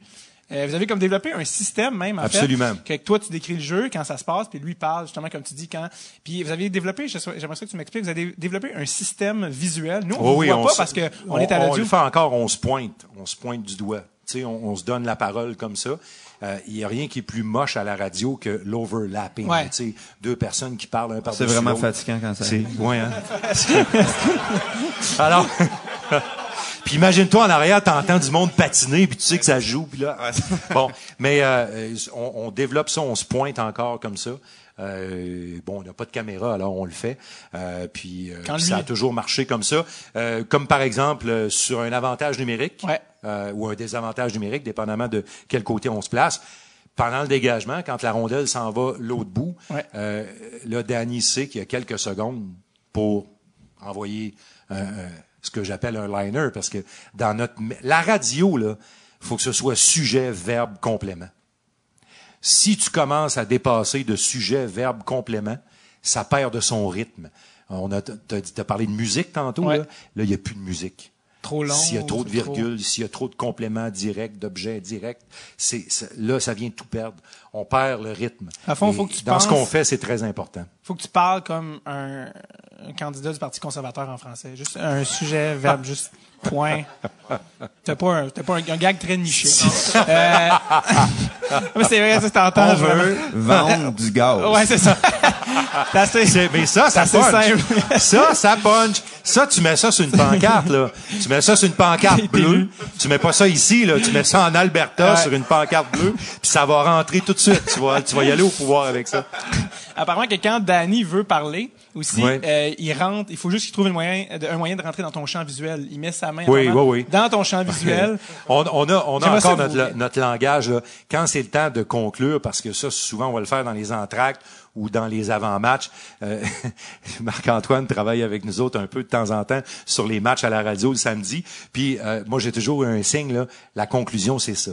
C'est rap. Envoyez. C'est fini, là, tu sais. C'est ça, c'est ta dernière phrase.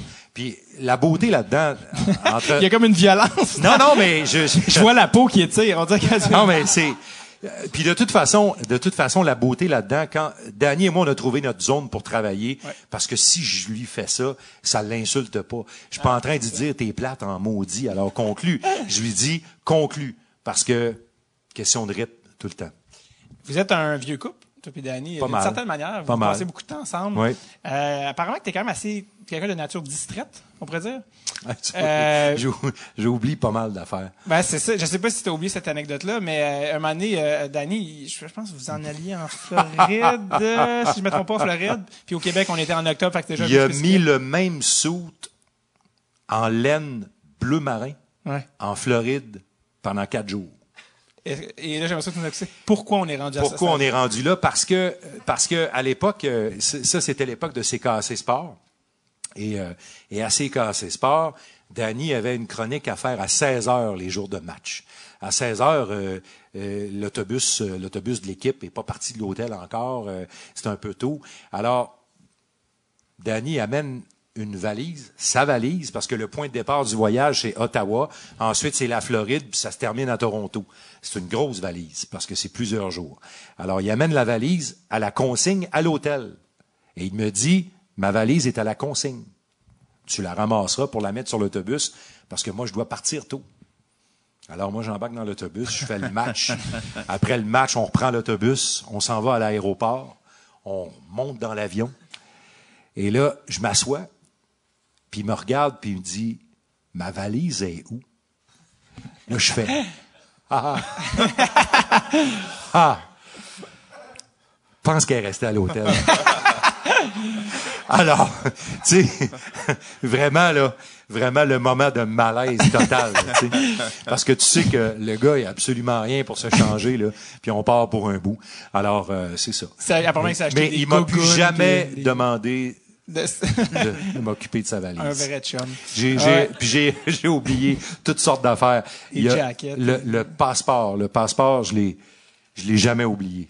Mais, mais le reste, là, des, des vêtements, des affaires, des fils pour charger des téléphones, ah, Un autre, il, des- il ramasse des jackets qu'il a oublié derrière. Des absolument. affaires. Moi, le, le match est parti, je descends dans le vestiaire, le jacket est resté là, la cravate, tout. Mais vous, Mais techniquement, il n'y a rien qui vous empêche de travailler en bédaine. C'est ça qui est le fun. Je dirais que je pourrais faire mal à ma crédibilité. je dirais ça comme ça.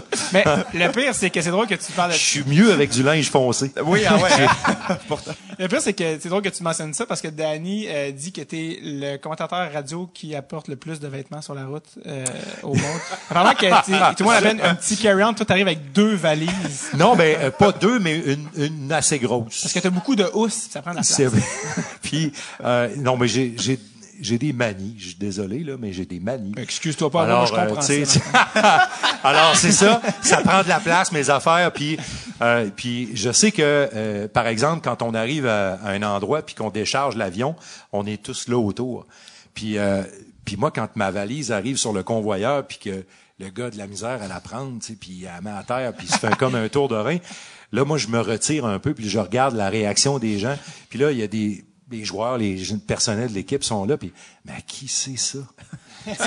Alors moi, j'attends que- qu'il y ait quelques valises qui soient parties pour aller chercher la mienne. Ah ouais. C'est toujours un petit peu plus... Parce que euh, c'est ça, vous, vous voyagez avec l'équipe. ouais. Ça, c'est juste parce que c'est pas les autres journalistes qui font ça, c'est vraiment vous seulement. C'est c'est euh, c'est ce qui a été gardé. En fait, on nous a on nous tolère encore dans, dans l'avion de l'équipe là, Ouais.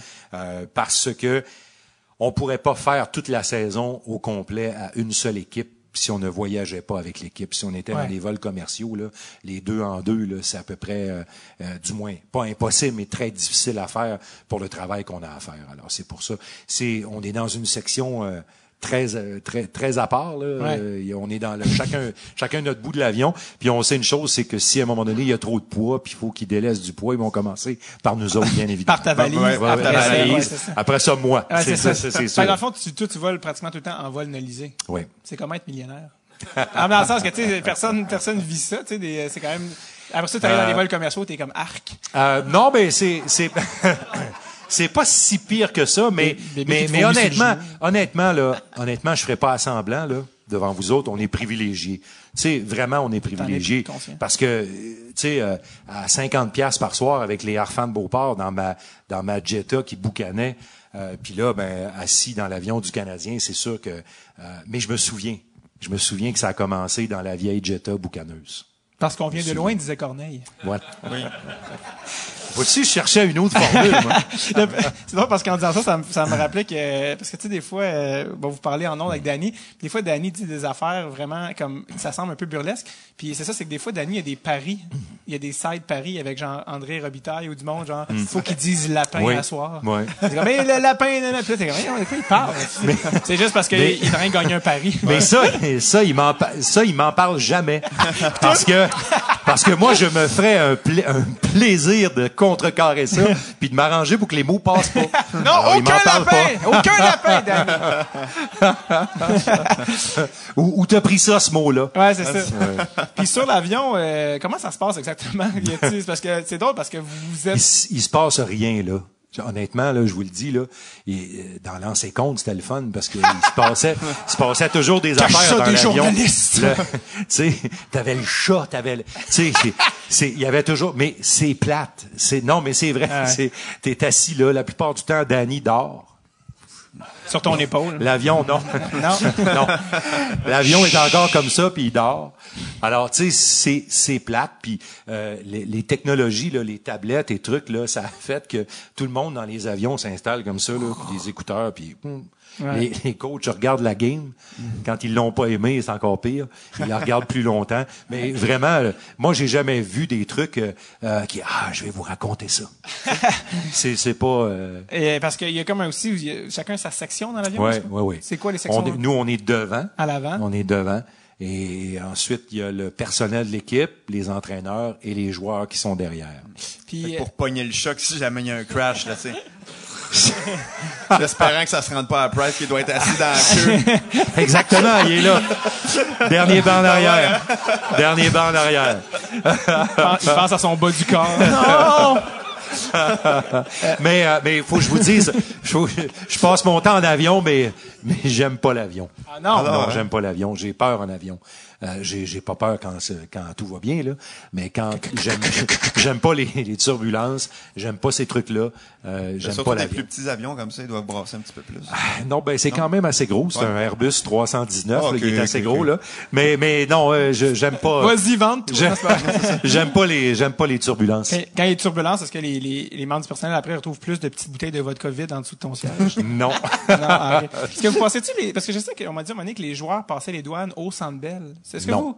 Non? Non, c'est la sécurité. La le sécurité, 11 ok. septembre Ouais. a beaucoup compliqué les déplacements des équipes de sport professionnelles, la sécurité. Fait que c'est c'est 11 septembre. 11 septembre, juste avant l'Halloween. est-ce 2000. que- Quelle année? Quelle année? C'est les avions là. Avant, Martin il portait un voile, là, il ne voyait pas plus. Non, non, avant, il voyageait un beau voile. là. Il le met plus. Il le met plus. Alors, euh, non, Ouais. ça a compliqué Ouais. un petit peu les, les déplacements. Ouais. Puis euh, la sécurité est, est de plus en plus lourde. D'ailleurs, d'ailleurs, le débat des reprises vidéo qu'on fait cette semaine, là, on devait avoir une reprise sur ci, une reprise sur ça. À un moment donné, quand ils vont discuter de ça entre eux autres, il va avoir la longueur des matchs pour le téléspectateur, mais pas seulement pour le téléspectateur, parce que nos, nos couvre-feux, les heures de couvre-feu dans les aéroports sont de, sont de plus en plus sévères et, et, et ont été raccourcis. Comme ici à Dorval, c'est 23h40 ou 45. Il n'y a pas de décollage après cette heure-là. Euh, il peut arriver un avion d'ailleurs, mais il n'y a pas de... Alors, tu sais, ça va très vite.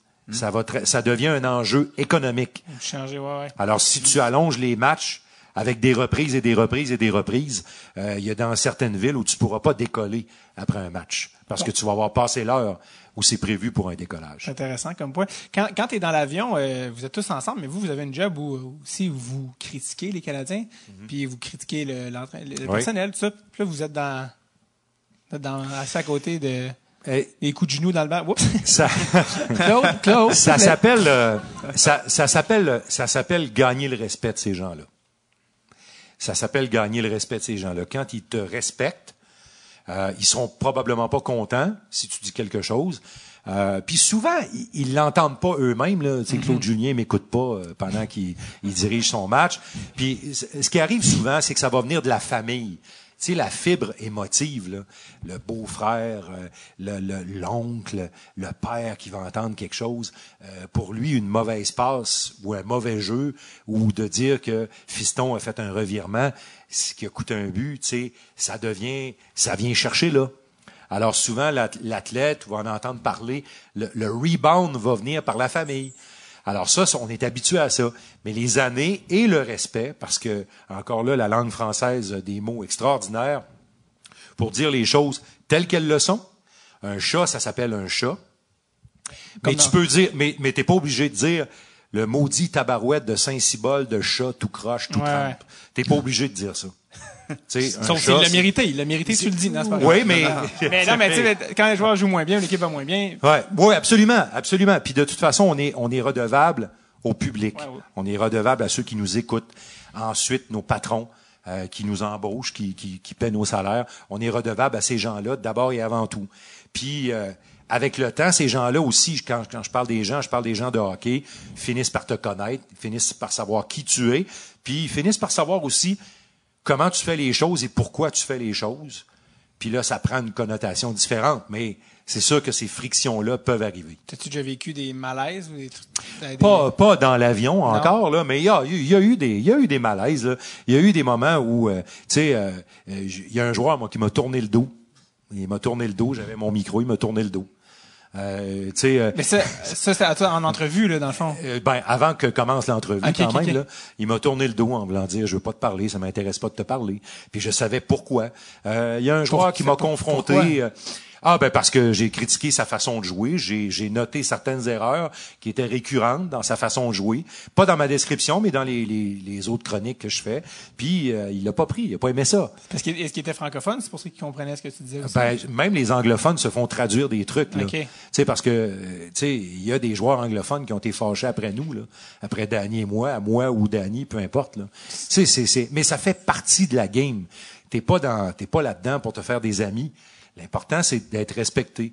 Quand t'es respecté, ça va. Après ça, euh, T'es-tu déjà fâché en ondes quand quelqu'un t'a manqué de respect ou euh? non, euh, non pas fâché en ondes, mais ça m'est arrivé d'avoir des discussions serrées avec avec des gens de hockey. Dire, écoute, euh, tu sais, tu moi je vais pas là, tu peux pas aller là. C'est c'est des choses qui arrivent, ça c'est c'est de l'humain, hein. C'est c'est dans tous les domaines. Là. À un moment donné, les émotions arrivent, puis euh, faut que tu gères ça. Avec une bonne bataille? Comme on disait tantôt, tu sais, des commotions. Ouais, mais je- il y en a avec qui je me il y en a avec qui je me serais pas essayé. ça. Trouves-tu des fois J'aimais que, mieux ça se règle avec des mots. Critique-moi chez Web. trouves-tu des fois que ça, ça va trop loin, tu sais, à quel point les gens dans les lignes ouvertes puis tout ça analysent et suranalysent et surcommandent? Des fois, est-ce que toi-même t'es comme, hey, on s'en fout, on passe au prochain match. Ben, je- moi, je, je- moi, je trouve ça formidable pour notre business Ouais, ça, que, que, que les gens soient passionnés. Tu sais, honnêtement là. Puis les partisans sont pas là pour être rationnels. Les partisans aiment et les partisans aiment plus. C'est comme ça. Puis je pense qu'on a on a une fibre latine ici qui qui qui renforcit ça encore. Tu sais, on aime en tabarouette nous autres. Puis là, quand on se met à moins aimer, là, on aime, on aime pas fort, tu sais aussi. Là. Alors, ça fait partie de ça. Ça fait partie de la beauté d'un endroit comme ici. De- ça fait la particularité d'un endroit comme ici. Ouais. Absolument. Tu, euh, on parlait de toi avec Danny, route, tout ça. Hmm. Vous êtes euh, constamment sur la route avec les Canadiens. Vous avez tout ça, votre routine, vos rituels. Qu'est- Qu'est-ce que vous faites entre les matchs à, pas moi, à Nashville? Je sais pas, qu'est-ce c'est quoi votre, votre vie, sa route? Vous avez une double vie secrète? Euh, Non, c'est c'est mieux pas T'as ça. un Tinder super actif. Non, non, mais je dis n'importe quoi, mais tu sais, qu'est-ce que vous faites entre les, vous avez, parce que je pense que tu as développé quand même une routine assez, Oui, oui, c'est, c'est, euh, tu sais, là, dans la vie, là, les routines réconfortent. Hein? Tu sais, t'as une routine, ça réconforte. Puis t'embarques là-dedans, puis, puis là, à un moment donné, tu t'aperçois que ça fait 16, 17 ans que tu fais la même affaire. Euh, tu c'est quand on rentre de souper, Danny et moi, du restaurant, puis qu'on arrive à l'hôtel, ça fait 16 ans qu'on se retrouve à 9 heures. Mais on se sent obligé de le dire. À 9 heures demain matin. en revenant à l'hôtel, Ça devrait même pas, ça devrait même plus se dire. Là. Ouais. Tu sais, Quand ça fait 16 ans là, que Mais- c'est comme ça, mais c'est comme ça. Puis euh, tu sais, euh, la, la, la vie des athlètes là, la vie des athlètes, des sportifs, c'est très routinier. Ouais. On leur apprend à travailler premièrement pour leur alimentation, euh, leurs heures de repos et tout ça. On leur apprend à travailler avec une routine, à s'établir une routine. Puis nous autres là-dedans, on est autour, puis on est on est un peu victime de, leur, de leurs horaires. C'est-à-dire que moi, l'horaire de- d'entraînement du Canadien, c'est mon horaire de travail. Alors, tu sais, moi aussi, j'embarque dans le même genre de routine qu'eux. Euh, évidemment, je, je mange un peu plus gras qu'eux. mais mais c'est, les routines se ressemblent. Ah ouais, je, je vous imagine revenir après un souper à l'hôtel plus tard et le petit bec sur le front. Bonne nuit. Euh, toi, raccroche-toi, raccroche. On essaye de pas aller là. Ça doit être spécial quand même de visiter les mêmes villes Ouais. par des- sur des très petites courtes, Ouais. ben, des très courtes périodes de temps depuis si longtemps. tu sais. Puis, puis on va souvent dans les mêmes restaurants. sais, on n'est pas original de Ouais. même. Là. Ben, c'est parce que t'as pas le temps de te rendre loin non plus. non, puis, puis euh, le, le, le baseball, euh, ça de, de particulier, les commentateurs, les journalistes qui suivent le baseball débarquent dans une ville, ils vont être là trois, quatre jours. Alors, ils défont la valise. Ouais. Moi, la valise, je la défais rarement. Là, Ouais. tu sais, Elle est comme juste ouverte. Ouais. Euh, puis, puis le hockey, ben c'est ça. Tu quittes la ville tout de suite après le match. Quand vous voyez les joueurs du Canadien sortir de la patinoire après un match, dites-vous que entre 90 minutes plus tard, on va être assis dans l'avion, l'avion va être prêt à décoller. Ah ouais. hein. À Wow. peu près. Puis c'est tout le temps prochaine destination, prochaine Exactement. destination. On n'a pas le temps de, de tu sais, j'ai visité, euh, je suis allé visiter Washington il y a trois ans en auto. Je suis parti en auto avec ma blonde. On est allé à Washington. J'adore la ville de Washington. Euh, j'ai vu la Maison Blanche parce que de l'hôtel à l'aréna, on, on s'arrange pour passer en avant. Là. Mais moi, je connaissais pas les musées de Washington. Euh, je connaissais pas euh, tous les parcs de Washington. Je connais ceux qu'on voit là. Mais ça, on n'a on pas le temps de visiter des villes. On connaît les villes, mais on ne les visite pas. C'est- c'est- ton rythme de vie me fait penser. Je sais pas si tu as vu le film Up in the Air avec George Oui, Clooney. exactement C'est ça. super efficace. C'est- mais comme toujours c'est- fait en arrière des Asiatiques. C'est c'est pas raciste, mais ils sont plus efficaces. à la- C'est c'est exactement ça. C'est exactement ça. On ramasse des points d'hôtel. Puis c'est ça. Oui, oui. Puis euh, on appelle nos blondes à peu près à la même heure toujours. routine. Non, mais c'est c'est un peu ça. Puis on a besoin. Là, je vous dis ce que je fais cette semaine. Là, je je me réapproprie mon chez moi. Je m'assois chez nous, puis je suis content d'être chez nous. Tu sais, je, je, je, mon salon, mes affaires, ma cuisine, mes, tu sais, j'ai, puis quand on, on voyage beaucoup dans la vie, les gens qui sont dans le domaine du spectacle, qui font de la tournée, euh, ils ont besoin. Sauf qu'une tournée, ça peut durer deux, trois ans, quatre ans quand t'es bien, bien populaire. Nous autres, la tournée, ça fait 16 ans qu'elle dure. Là. Alors, mais Ouais. c'est vraiment important d'aller grounder chez vous quand tu fais ce, ce genre de vie-là. Absolument. Vous, vous arrivez aussi quand même des, des, des, des- des petites cocasseries, évidemment. Euh, à l'occasion, j'ai en tête un certain souper à Saint-Louis. Euh, je sais que... Ah oui, je sais mais si ça. tu sais de quoi je parle. Oui, mais ça, c'est de la, de la manipulation. J'ai, en fait, à Saint-Louis, il y a, il y a un- il y a, il y a un steakhouse qui est assez populaire là-bas, qui, qui est détenu par un joueur de baseball. J'aime beaucoup le baseball, alors là, je voulais aller manger mon steak là. Ce soir-là, dans la ville de Saint-Louis, il y a une convention de je sais pas quoi. Les hôtels sont pleins, les restos sont pleins. Alors, euh, j'appelle euh, au dit restaurant et je demande d'avoir une table pour deux, 19h30, et il, il me demande mon nom. Alors, je dis McGuire. C'est des fans de Alors, baseball dans la salle qui ont alors le là, la, là, la, la, dame à, à la réception dit, Are you Mr. McGuire? Yeah, I'm Mr. McGuire. Hold on one second. elle revient, elle dit, elle dit, on va vous accueillir absolument. Absolument. Merci de nous avoir choisi, Monsieur McGuire, ce soir. Êtes-vous avec Monsieur dit, Dubé? ça me fait plaisir. ça me fait plaisir. Alors, euh, quand on est arrivé au restaurant, on s'est présenté là, puis il, il était comme là. Il attendait, je sais pas, il voulait faire signer des trucs ou des photos. Puis là, je me suis présenté au petit lutrin de l'accueil, puis je dis, j'ai ben, j'ai une réservation pour deux personnes. Euh, your name, sir? McGuire. Là, ça fait comme... ah. Ça fait comme ah, quel imposteur. Alors là, j'ai j'ai quand même sorti mon permis de conduire pour quand même leur montrer que j'étais vraiment un McGuire. Ah ouais, eux, parce qu'eux, ils avaient réservation. Eux, ils attendaient celui qui frappait des oui, circuits là, pour ceux qui ont pour pas les Cars de Saint-Louis. Ben oui, mais, euh, mais bon, euh, euh, ça a été un bon truc pour avoir une table. Mark McGuire, ancien frappeur Ouais, d'étoiles, ouais, des ouais. Cards. Oui. mais- Moi, la même affaire m'est arrivée l'autre fois au Subway. J'ai Corriveau, tu sais, là, ils attendent avec des, un bûcher. Ils pensaient que c'était- j'étais la sorcière. non, mais ça peut arriver à tout le monde. les, les fameuses réservations au Subway. Subway Montréal. Nord. Vraiment deux places, 7h30. Voyons, allô? Il y a Allô? rien de correct dans cette Mais tu sais qu'il y a des subways, t'es mieux de réserver. Oui, ben, je sais bien, là. Moi, je réserve mon pain à avoine et miel. il y a des sinon, subways où t'es mieux de pas aller du tout. Euh, qu'est-ce qu'on, euh, je vais te demander parce que tu connais, tu connais Danny mieux que tout le monde. Qu'est-ce qu'on sait pas de Danny Dubé? Euh, je pense que le gars que vous écoutez en ondes, là, il est assez transparent.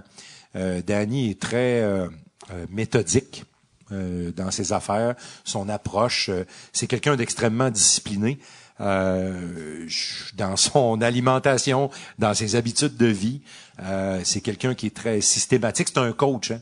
Alors, euh, il, il pense puis il découpe aussi, il découpe sa vie comme un coach. Euh, mais c'est quelqu'un. Euh, je- oui, ah, absolument, absolument. Puis, euh, puis c'est quelqu'un. euh, euh, par contre, tu sais, la raison pour laquelle on a du fun ensemble, là, c'est que j'étais un peu, j'étais un peu l'autre bord, moi. J'étais un peu l'autre. euh, L'autre j'étais un euh, peu- sphère du cerveau. J'étais un peu celui qui dit euh, une autre bouteille, peut-être là, ou je sais pas quoi. tu sais, ça- c'est, je suis souvent celui qui fait ça. Et euh, tu- Non, mais je sais, on a eu une petite bouteille, puis là, ben, je dis une autre bouteille parce que la bouteille était Tout de suite, Monsieur les- le restaurant. euh, tu, euh, est-ce que je te demander, oui, ça, tu- parce que tu disais, on a vous riez, on vous entend souvent rire en nom. Oui. C'est, puis, euh, c'est, c'est, je pense que c'est sincère. Puis, euh, vous avez C'est sincère. Vous avez eu votre, vous en avez souvent des fourrés. C'est tout le temps drôle aussi de vous entendre rire, là. Ouais. Ah, Dan, toujours, je pense que euh, Danny a ri cinq minutes parce que vous êtes revenu en onde après Ouais. la pub de toi avec Oui. Dan, avec euh, Dan Savoie qui est Patrice Lemieux. Oui. Puis il t'appelle Hey Marty. Ouais. Puis ils sont revenus en onde puis Danny t'es comme Ah Marty. il a ri comme cinq minutes, c'est malade. Euh, et je pense que votre euh, plus gros fou rire, si je me trompe pas, vous l'avez eu au New Jersey. Ah oui, c'était Euh, formidable. tu peux-tu ça. me raconter ça, s'il te plaît? Formidable. Le vieil aréna des Devils, on, faisait les matchs dans les gradins. Il n'y avait pas de galerie de presse. On était à mi-chemin dans le premier bol, si on veut là. Et euh, et derrière nous, ça a commencé à la période d'échauffement. Alors ça a commencé de bonne heure. Il y avait une dame qui était probablement une sortie euh, spéciale avec son chum, puis elle avait commencé à boire très tôt. Euh, elle avait sorti sa plus belle jupe courte, euh, son plus beau coat court, puis elle buvait énormément. Elle était bruyante, puis pendant les arrêts de jeu, elle dansait. Moi, je, je pense qu'elle avait aucune idée de ce qui se passait sur la glace, le hockey. Euh, dix gars, une rondelle, c'était pas important pour elle. Il y avait, il y avait un film dans sa tête qui était pas mal meilleur que ça. Et à un moment donné, tu sais, ça attire l'attention quelqu'un qui est quelqu'un qui est moche, puis qui, qui, qui a une allure moche, puis qui est vraiment qui a l'air tout croche. Alors tu sais, tu regardes toujours un peu comme ça. Et cette dame là a tombé. Elle a déboulé les marches comme ça. Touc, Tac, touc, touc, tac, touc, tac. touc. Et, et elle s'est rendue jusqu'en bas avec les pieds dans la bande, comme ça. Fais en l'air? Oui. Et, euh, et la jupe courte était probablement juste en dessous de son menton lorsque elle est arrivée en bas. Et son chum est resté à sa place sans bouger. et, ça se passe, et ça se passe pendant que le Canadien est en train de manger une volée. le match est dol, le match est, est- il est, il est perdu d'avance, là. c'est fini. Il n'y a plus de match. Puis là, madame est en bas, comme ça, dans la bande, avec les gens de sécurité qui essaient de la relever. Puis là, comme un Pas peu... facile de ramasser c'est non. Ouais, c'est ça. c'est, c'est- écoute, puis je pense qu'on s'est rendu à au moins sept minutes de rire au moins. Parce qu'il y a été un bout sans arrêt de jeu, là. Là, t'entendais, là, la rondelle, les coups de patin, rondelle sur le poteau, les ah! Puis là, t'avais juste deux gars qui riaient par-dessus ça. Tu sais, ça, c'est important à la radio. Ça, c'est important de le partager avec les auditeurs. On n'a pas tout raconté comme je vous raconte ce soir, là, mais, tu sais, euh, on n'a pas, on n'a pas parlé de la jupe, on n'a pas parlé du petit coco. Mais c'est important de le partager avec les auditeurs, ça. Puis euh, surtout que ouais, c'est surtout une game qui est plate comme ça. Surtout le- une game plate. Mais en même temps, ça peut arriver dans une bonne game, euh, sauf que là, il faut que tu reprennes, euh, il Ouais, faut, que tu- faut que le reset se fasse plus On, rapidement. on était à un téléphone intelligent d'avoir un, une vidéo virale avec elle. là. Probablement, oui. Ah oui, absolument. Ah, aujourd'hui, euh, c'est sûr que vous auriez pu euh, trouver ça aisément sur le, sur le web. Puis, à un moment donné aussi, à New York, là, l'an- l'ancien Madison Square Garden, on était aussi dans les gradins. Alors, il y avait une dame qui faisait beaucoup de charme à beaucoup de monde autour. Tu sais? Puis, à un moment donné, pendant un arrêt de jeu, le gars à côté d'elle, le gars qui, le gars qui l'accompagne, la demande en mariage. C'est une joke? Non, non, et la caméra s'en va dessus, il se lève, il monte la bague. Alors moi, je regarde ça, puis je dis, pauvre gars, faut aller lui dire quelque chose. il va, il va partager sa vie avec cette femme-là, puis je pense qu'elle est pas vraiment intéressée à lui, mais euh, on on n'est jamais allé lui en parler, mais c'est le genre de choses qui, c'est le genre de choses qui arrivent euh, quand on était dans les gradins comme ça. C'est euh, New York est une faune assez particulière. Et euh, New York, New York, les Rangers, tu veux dire? Oui, Ouais, oui. c'est ça. Long Island, Oui. plus normal. Long Island, c'est plus tranquille. Ouais, c'est ça. C'est plus tranquille. Euh, je vais te demander, c'est euh, ah oui, c'est ça, c'est parce que tu fais tu fais beaucoup d'affaires radio aussi, tu fais des chroniques, Ouais. Euh, tout ça. Tu es beaucoup sur la route, tu fais beaucoup de segments au téléphone. Oui. Puis là, c'est plus légal de parler avec euh, le téléphone dans les dans les Non. dans les mains. Euh, mais des fois, c'est arrivé euh, où tu t'es fait arrêter, mais Oui. tu baissais pas la fenêtre au policier parce que tu étais en onde. Et est-ce que ça se écoutait avec tes filles? J'ai fait ça une fois. Ok. J'ai fait ça une fois, je vous le jure. J'ai fait ça une fois. Et c'est il y a longtemps, euh, parce qu'on commençait à conscientiser les gens pour le cellulaire. Euh, mais c'était, si ma mémoire est bonne, c'était pas encore complètement illégal, où il y avait peut-être une amende là, qui était euh, minime, puis il y avait pas de, de, de points à enlever à ce moment-là. Et je m'en souviens très bien parce que c'est la veille du rachat du Canadien par la famille Molson. Oh. Et j'étais pas en onde, j'étais au téléphone avec une personne qui était tout près d'une salle de réunion où tout ça était en train d'arriver. Alors, j'ai dit, j'attendais un retour d'appel pour valider des informations. Et ce retour d'appel-là est arrivé au moment où j'ai tourné dans mon quartier chez moi avec mes enfants, puis là, la police était là. Alors, j'ai dit, bon, j'ai fini ma conversation, puis le policier a dit, euh, finis-la ta conversation. J'ai fini ma conversation.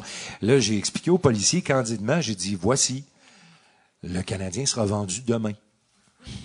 Alors, le policier me regarde. Ah oui? Sérieux, Oh oui, le gros? Demain.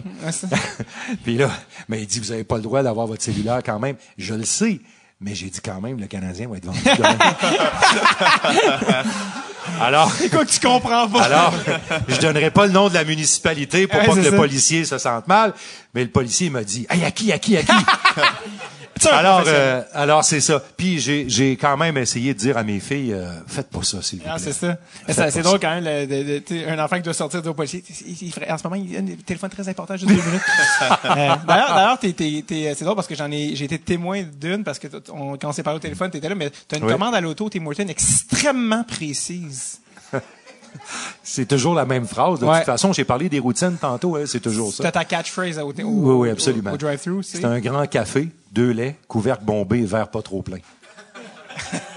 Ça a le mérite d'être clair. C'est ça qui est C'est, comme ça. Mais quand tu disais couvercle bombé, je pensais que c'était une joke. Mais non, Non, c'est parce qu'il y a un couvercle. Oui, parce qu'un couvercle bombé, ça cochonne pas les consoles de voiture. OK. Et un verre trop plein, quand tu mets les freins, le café revole pas partout. Puis, le, à fond, c'est. C'est juste ça. Puis avec le verre, est-ce qu'ils t'ont déjà dit quoi? Puis là, Hein? là t'arrives à, t'arrives à la fenêtre, puis j'en ai-tu assez enlevé?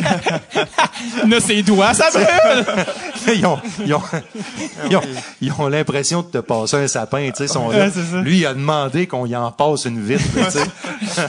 si vous Alors, c'est ça. Si vous traînez dans un Tim Hortons et que vous entendez. Oui, oui, oui, ok, oui, oui. Pas trop plein, café bombé. C'est Mais euh, comme je vais toujours au même Tim Horton, Ouais, je pense qu'ils sont, ils s'y attendent maintenant. Tu vas plus, tu vas pas aux, États-Unis. Non, t'as pas de commande à l'auto aux Non, États-Unis. non, non, non.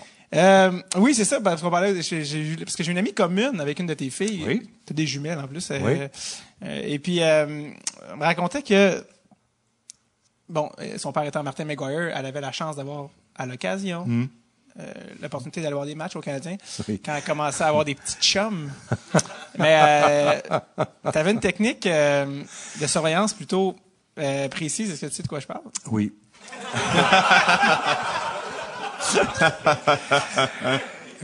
Je euh, je te laisse aller, mon grand. Ma fille, euh, ma fille, Marie-Charlotte, était avec un jeune homme. Euh, le mot que tu allais dire, c'était racaille. mais non, bon. non, non, pas du tout. pas du tout.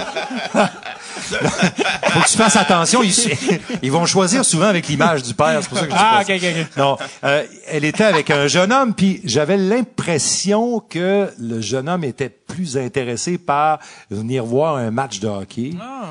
que que par ma fille. Alors là, j'ai voulu m'assurer que tout se passait bien. Alors, les sièges étaient juste devant nous. Alors, j'ai demandé à mon réalisateur, sors tes jumelles. Alors, pendant les arrêts de jeu, pendant que Danny analysait, analysait le jeu, de temps en temps, je mettais mes jumelles et je regardais de ce côté-là pour m'assurer que tout allait bien. Pour m'assurer que tout allait bien. Il m'est arrivé aussi, il m'est arrivé aussi de tisser des liens d'amitié avec des placiers au Centre Bell pour m'assurer que tout se passe bien. C'est pas de, c'est pas à, à propos des copains là, c'était pour mes filles entre autres là, elles étaient jeunes un peu là, tu sais, puis elles m'accompagnaient parfois, puis là je voulais m'assurer que tout se passait bien, alors euh, je demandais à ce qu'un placier euh, Hey, euh, jette un œil. Ouais, ça. Voilà. Tiens-le par la nuque, le petit. Ouais.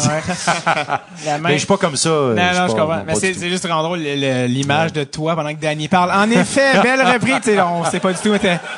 Et attends, En fait, c'est euh, bon point, hein, bon point. Ah ouais, c'est ça.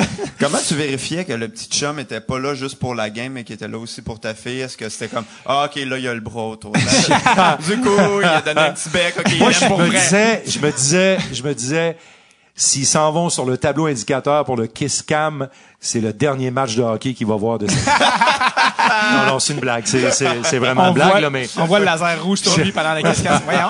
Voyons. c'est, c'est vraiment une blague, là. J'ai, mais, mais, euh, c'est, c'est- oui, c'est arrivé une fois que j'ai fait de la surveillance parentale. Ton père, c'est à peu près où qui travaille là-bas? C'est le monsieur avec les jumelles? Oui, c'est lui. C'était probablement pas plus subtil que ça, d'ailleurs. Je me mets à la place du petit gars, puis je me dis, non, mais tabarouette. Puis as-tu du temps à perdre, lui? T'as un kid de 13 ans, c'est malade. euh, t'as, t'as, t'as une image, tu sais, t'as, t'as un gars très articulé, t'as une image très, euh, je sais pas comment dire, très euh, cla- classe. Tu sais, t'as un gars qui, est- qui est articulé, qui est propre de sa personne. Ça sonne bizarre de même. Ouais.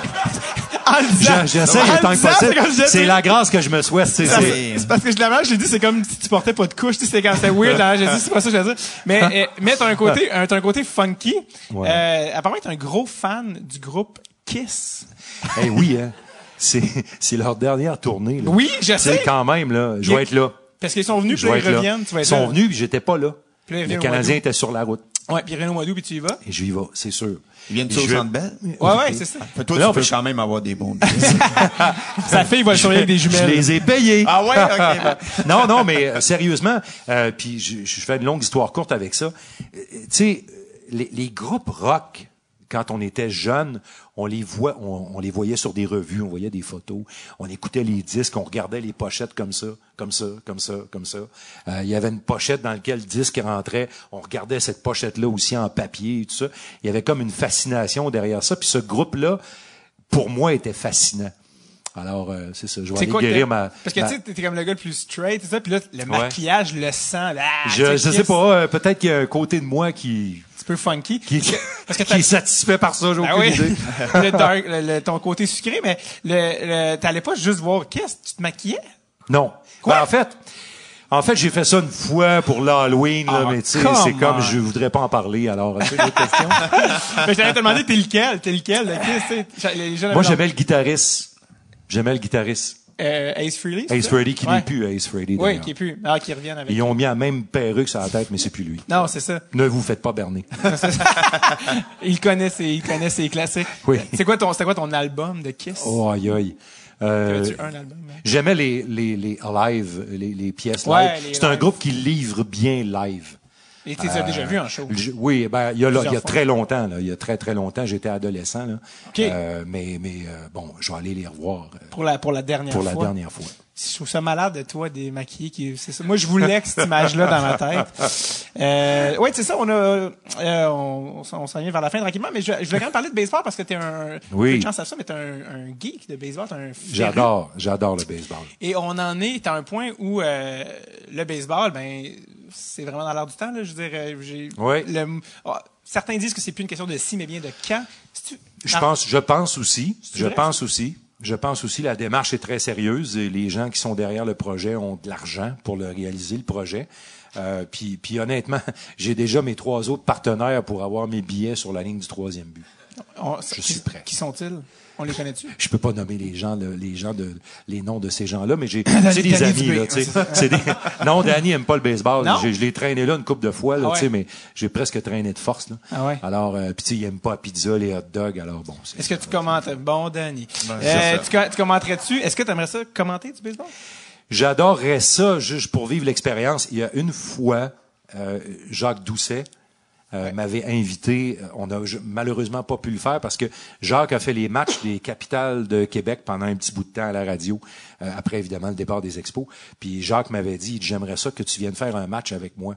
Puis j'étais tellement déçu que ça n'avait pas fonctionné parce que le timing n'était pas bon. Ah, ok, t'es- Euh, mais j'aurais aimé faire un match avec Jacques. Mais honnêtement, j'aime le baseball pour pour aller m'acheter une bière avec un sac de euh, m'acheter une casquette aux couleurs de l'équipe que je vais visiter. Puis c'est comme ça que j'aime le baseball. Je sais pas si Donc, le moins le sport possible dans le je sais pas si je, je sais pas si je travaillerais. Tu l'aimes pour comme t'aimes aller au cinéma, dans le fond? Absolument, j'adore le, le- j'adore regarder ce sport-là. Euh, J'y ai joué. Ah ouais? J'avais un peu plus de talent d'ailleurs qu'au hockey. Euh, ben, talent, le, le mot est très relatif ici là. Mm-hmm. Euh, mais mais quand même, j'adore j'adore le baseball. Je trouvais ça quand même intéressant de te recevoir, euh, toi qui es un gars de radio, dans un podcast, euh. Oui. à, à l'ère où, euh, bon, justement, les, les, les plateformes se multiplient Oui. et compagnie. Euh, en 2019, la... c'est quoi le futur de la radio? Euh, on avait annoncé notre mort il y a environ dix ans. On avait dit euh, la radio numérique s'en vient, tous ces trucs-là. euh, la radio commerciale, comme on la connaît, va mourir. Et elle est, elle est plus que jamais vivante. Euh, on est très chanceux, très choyés d'avoir les, les, les, les codes d'écoute qu'on a pour, Ouais. pour les matchs de hockey à la radio. On est très, très, très privilégiés. On rentre dans beaucoup de chars et de beaucoup, beaucoup de maisons. On en est très fiers, très contents. Puis euh, moi, je pense que de la bonne radio de contenu, il va toujours avoir de la place pour ça. Euh, il y a de plus en plus de monde dans les voitures, de toute façon, qui passe beaucoup d'heures dans les voitures en partant. Mais même à la maison, euh, moi, j'en connais des gens qui écoutent la radio à la maison. Il y en a plus qu'on pense. Euh, la, la radio permet de faire un paquet de trucs en même temps. Euh, maintenant, tu peux avoir ça sur le numérique. Il n'y a plus de frontières. Il y a des gens en Suisse qui nous écoutent, qui écoutent les matchs de hockey et tout ça. Il y en a qui écoutent le podcast, qu'on les salue. Absolument. Des On vous salue. Ouais. Alors, euh, euh, C'est c'est, moi, je pense que c'est la façon, c'est, toujours la même chose. Le bon, il y a, y a de la place pour du bon contenu. Mm-hmm. Que tu écrives, que tu filmes, que tu sois euh, dramatique, que tu sois drôle, que tu fasses du cinéma, que tu fasses de la radio. Quand tu as du bon contenu, que tu vas chercher les gens, que tu vas toucher un petit peu une petite fibre là, là, il va toujours avoir de la place pour ça. Je te, je te pose la question parce que tu es encore jeune, tu as juste 50. 50, oui. C'est 50. 50. 50. Euh, non, mais c'est parce que t'es très Ouais. t'es jeune quand même, honnêtement. Puis, euh, ah, tu veux dire, si c'était pour mourir, t'as encore beaucoup de temps devant toi. Dans les 20 prochaines... mes phrases sont... Mes phrases sont tellement mal écrites, sont pas écrites. Dans le fond, c'est- vraiment écrit ça? c'est que la mort euh, s'en vient. Non, non. Euh, non, en fait, c'est qu'il te reste encore beaucoup de métiers. Et Ben, je- c'est comment tu vois les 20 prochaines années? Honnêtement, j'espère. Je- honnêtement, j'espère. Puis, On va y arriver, Esti, je connais, mais... Non, mais c'est quoi les 20 prochaines années pour ton métier? Est-ce que ça va changer? Ça va-tu rester à la radio? Ça, c'est comment toi tu le vois Ben, les 20 je pense que ça va rester à la radio, euh, mais ça, ça a déjà évolué. Euh, on est déjà sur les téléphones. Euh, les gens qui veulent nous écouter sur un vrai. téléphone en, en- marchant dans la rue peuvent le faire. Je l'ai déjà fait, moi, Il y, a- il y déjà tout ça qui existe. Euh, je- à un moment donné, est-ce qu'il va, va peut-être avoir un frein à ce que l'évolution peut faire là, c'est-à-dire l'évolution technologique. Je sais pas. Euh, Ouais. J'en ai aucune idée. Je suis pas un spécialiste, mais, mais je pense qu'on va exister encore. J'ai bien l'impression, en tout cas, qu'on va exister encore. Si c'est pas moi, il y a d'autres gens qui vont le faire aussi. Bon, ça, c'est une chance. Parce qu'il y a même des gens qui, euh, peut-être qui l'ont déjà fait, qui mettent leur radio à côté de leur télé puis ils posent la télé pour vous synchroniser. Ouais. Toi puis Danny, puis on met la télé sur mute pour avoir les. J'entends beaucoup parler aussi de gens qui font d'autres choses en même temps, puis que puis souvent il va il peut avoir un délai pour la retransmission entre 3 et 4 secondes là, euh, entre ce que moi je décris et ce que vous voyez à la télé. Alors il y a des gens qui trouvent ça bien pratique parce qu'ils s'en vont faire d'autres choses. Puis quand je crie et compte, euh, ben voir. là ils ont le temps de revenir devant la télé puis de voir vraiment le but. d'avance. C'est, c'est, je sais qu'il y a des gens qui ont développé des trucs comme ça. Puis, écoute, euh, j'en suis tellement euh, fier de ça et touché en même temps quand on me raconte ces affaires-là. Je comprends. Euh, parlant justement d'être touché et des affaires que tu fais compter, en terminant, parce que c'est une, anecdote à un moment donné que tu allais compter, finalement, tu t'étais fait interrompre tu n'as jamais pu la compter, mais dans, la catégorie, vous faites comme quoi, vous faites encore une différence, puis les gens vous écoutent encore, vous touchez encore les gens. Il y avait euh, un des témoignages que tu avais reçu, je pense, c'était un jeune enfant qui était venu te parler. Je pense qu'il était aveugle, si je ne me trompe pas. Euh, Mais finalement, tu n'as jamais compté cette histoire-là. Fait En, en fait, euh, en fait, le, le- le jeune homme euh, a perdu, lui avait perdu la vue à l'âge de 6 ou 7 ans en raison d'une maladie et tout ça. Et, et disons de, de 4 ans à 6 ans, son père l'amenait voir les matchs au forum. Puis quand il a perdu la vue, il a dit c'est fini le hockey. Je peux plus voir le hockey, alors c'est fini, ça m'intéresse plus. Et cette personne-là, euh, plusieurs années plus tard, adulte, s'assoit dans un taxi. Et c'est l'année, euh, on a appelé ça le printemps à lac, là, ici, nous autres, Ouais, là, le 2010, 2010, là, ouais. l'épopée du Canadien en série. Et, euh, et cette personne-là s'est assise dans un taxi. Euh, et le taxi nous écoutait. Et euh, lui, il a demandé, il dit, c'est quoi ça? Ben, il dit, c'est le match du Canadien à la radio. Alors, cette personne-là nous a écrit, à Dany et moi, parce qu'il n'y a pas seulement moi, là, nous a écrit une longue lettre pour nous dire que ce jour-là, il a recommencé à suivre les matchs du Canadien et il n'y en a pas manqué un après. Puis il dit, grâce à vous, je vois à nouveau le hockey. Je suis capable de voir le nouveau. Alors, tu sais, des affaires comme ça, ça arrive une fois dans une vie, deux fois le maximum. Puis, tu sais, des fois, quand ça va mal, là, je l'ai gardé la lettre, là. Ouais. Puis des fois, quand ça va mal, je peux la regarder encore une fois. Puis je me dis, ben, hey, euh, c'est, euh, c'est quand même pas si mal. Eh bien, il était ici ce soir, non, c'est pas vrai. Non, non, ça a été malade, ça a été malade. Euh, pas trouvé le chemin. Honnêtement, je pense que ça fait un certain temps qu'on roule, puis je sais que quand on est en public, on a la chance de faire quelque chose qu'on peut pas faire de- d'ordinaire, c'est-à-dire prendre les questions du public. Oui. Surtout qu'on vous voit jamais, on vous entend, on vous voit euh, pas. C'est correct, absolument. Et euh, donc, en tout cas, s'il y en a qui ont des questions pour euh, Martin, d'habitude, je, je le dis d'entrée de jeu, puis pendant le show, vous pensez. Mais on a euh, déjà une question ici, monsieur. Oui, tu peux la, la, la dire à voix haute, je vais la répéter au pire. oui. Ouais. Oh, le rapport avec Ron Fournier qui est sur la même chaîne. Ah, moi, je, je, tu parlais du rapport euh, personnel, là, ou... euh, Ah, je- moi, j'adore euh, Ron. Et c'est, euh, Ron, euh, c'est une personne... euh, le gars à la radio, là, il fabrique pas ça. Hein. Il est comme ça. il est comme ça. Euh, j'ai travaillé directement avec lui pendant le conflit, un des conflits de travail euh, de la Ligue nationale, l'avant-dernier conflit, si ma mémoire est bonne. J'ai travaillé un peu avec lui sur son émission.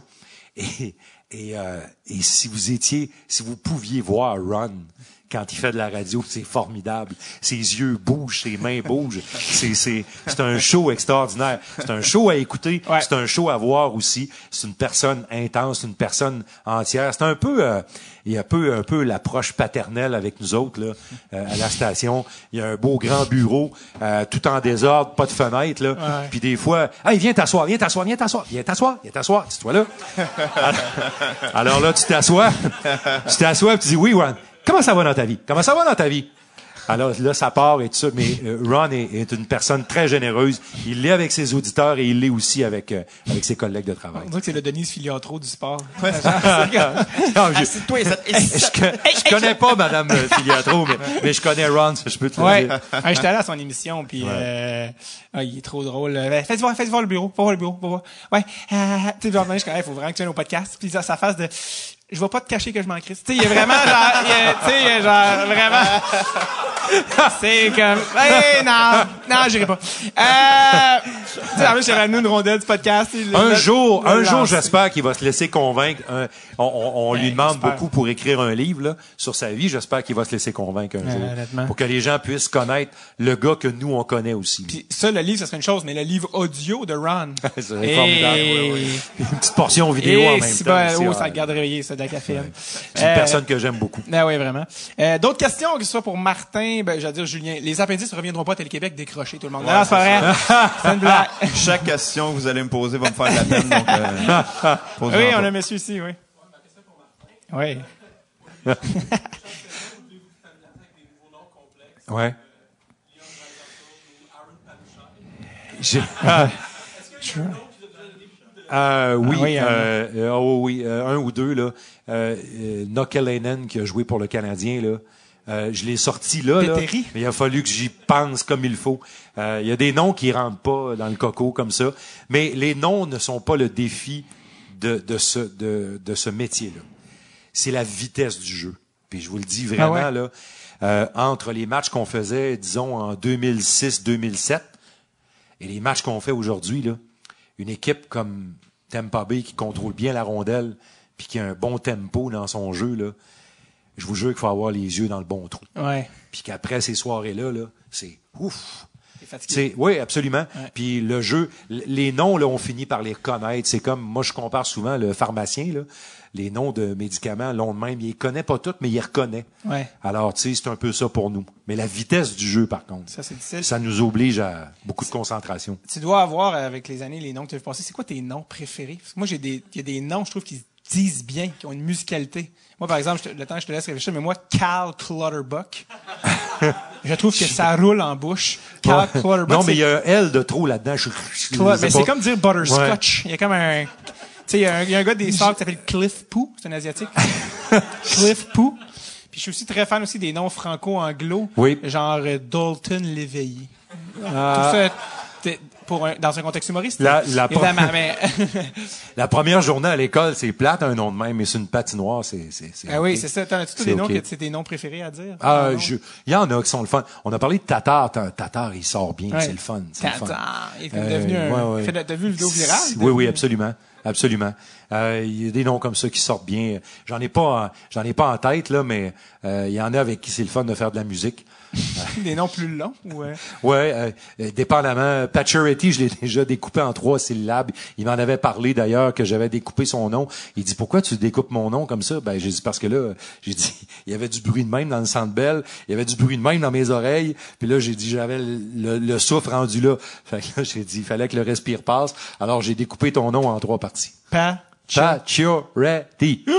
Là, c'est ça. Alors, euh, voilà. Y a-t-il des joueurs des fois qui viennent dire, hey, excuse mon nom, c'est pas de même ou euh, comment ça Euh, fonctionne pour la prononciation? Ça d'ailleurs, euh, c'est, je, partirai pas le débat là-dessus, mais ce qui est un peu particulier là, c'est que souvent un, un joueur qui, un joueur qui a un nom qui, qui peut se prononcer de différentes façons, dépendamment de sa nationalité. Moi, souvent, je vais aller voir le joueur une fois. Et souvent, c'est quand il est à son premier camp d'entraînement ou quand il est jeune. Alors, il va te dire, ben moi, je m'appelle comme ça. Quelques années plus tard, ce joueur-là prend du galon et il dit, ben là, je m'appelle plus comme ça. ben là, je- moi, j'ai déjà dit à un joueur, ben écoute, c'est valeur. Parce que tu t'appelles comme ça à cette heure.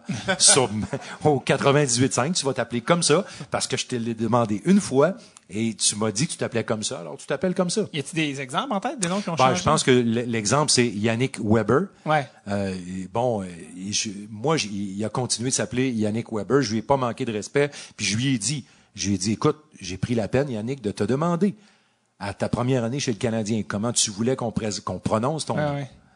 Alors euh, voilà, Tu m'as dit La Chapelle. Je dis La Chapelle. c'est ça. Et tu, Alors- re- et tu resteras un La Chapelle. Ouais. Ben, en fait, c'est drôle parce que, tu sais, en plus, c'est un des icônes de votre métier, Monsieur Bob Cole. Oui. Qui a pris sa retraite récemment. Oui. euh, je pense qu'il a 109 ans, là. dire, Il est 80, 80, 86, 87, 50, 60 ans de métier. 50 ans. 50 ans de métier. Ouais. Et puis lui, euh, Elliot Friedman partageait à l'occasion de sa retraite une anecdote par rapport aux prononciations de noms. Il y a un joueur de la nationale qui s'appelle Vladimir Sobotka. Oui. Sobotka, Sobotka. Sobotka. Puis euh, il disait que euh, Bob Cole disait Sobotka. Puis là, Elliot Friedman avait dit humblement, je, je crois que c'est Sobotka. Ouais. Puis là, il avait dit, t'es sûr? tu sais, tu veux pas avoir l'air d'un cave devant le gars qui fait ça depuis, depuis avant que tu sois né, tu sais. Puis, euh, ouais, puis là, il est comme, OK.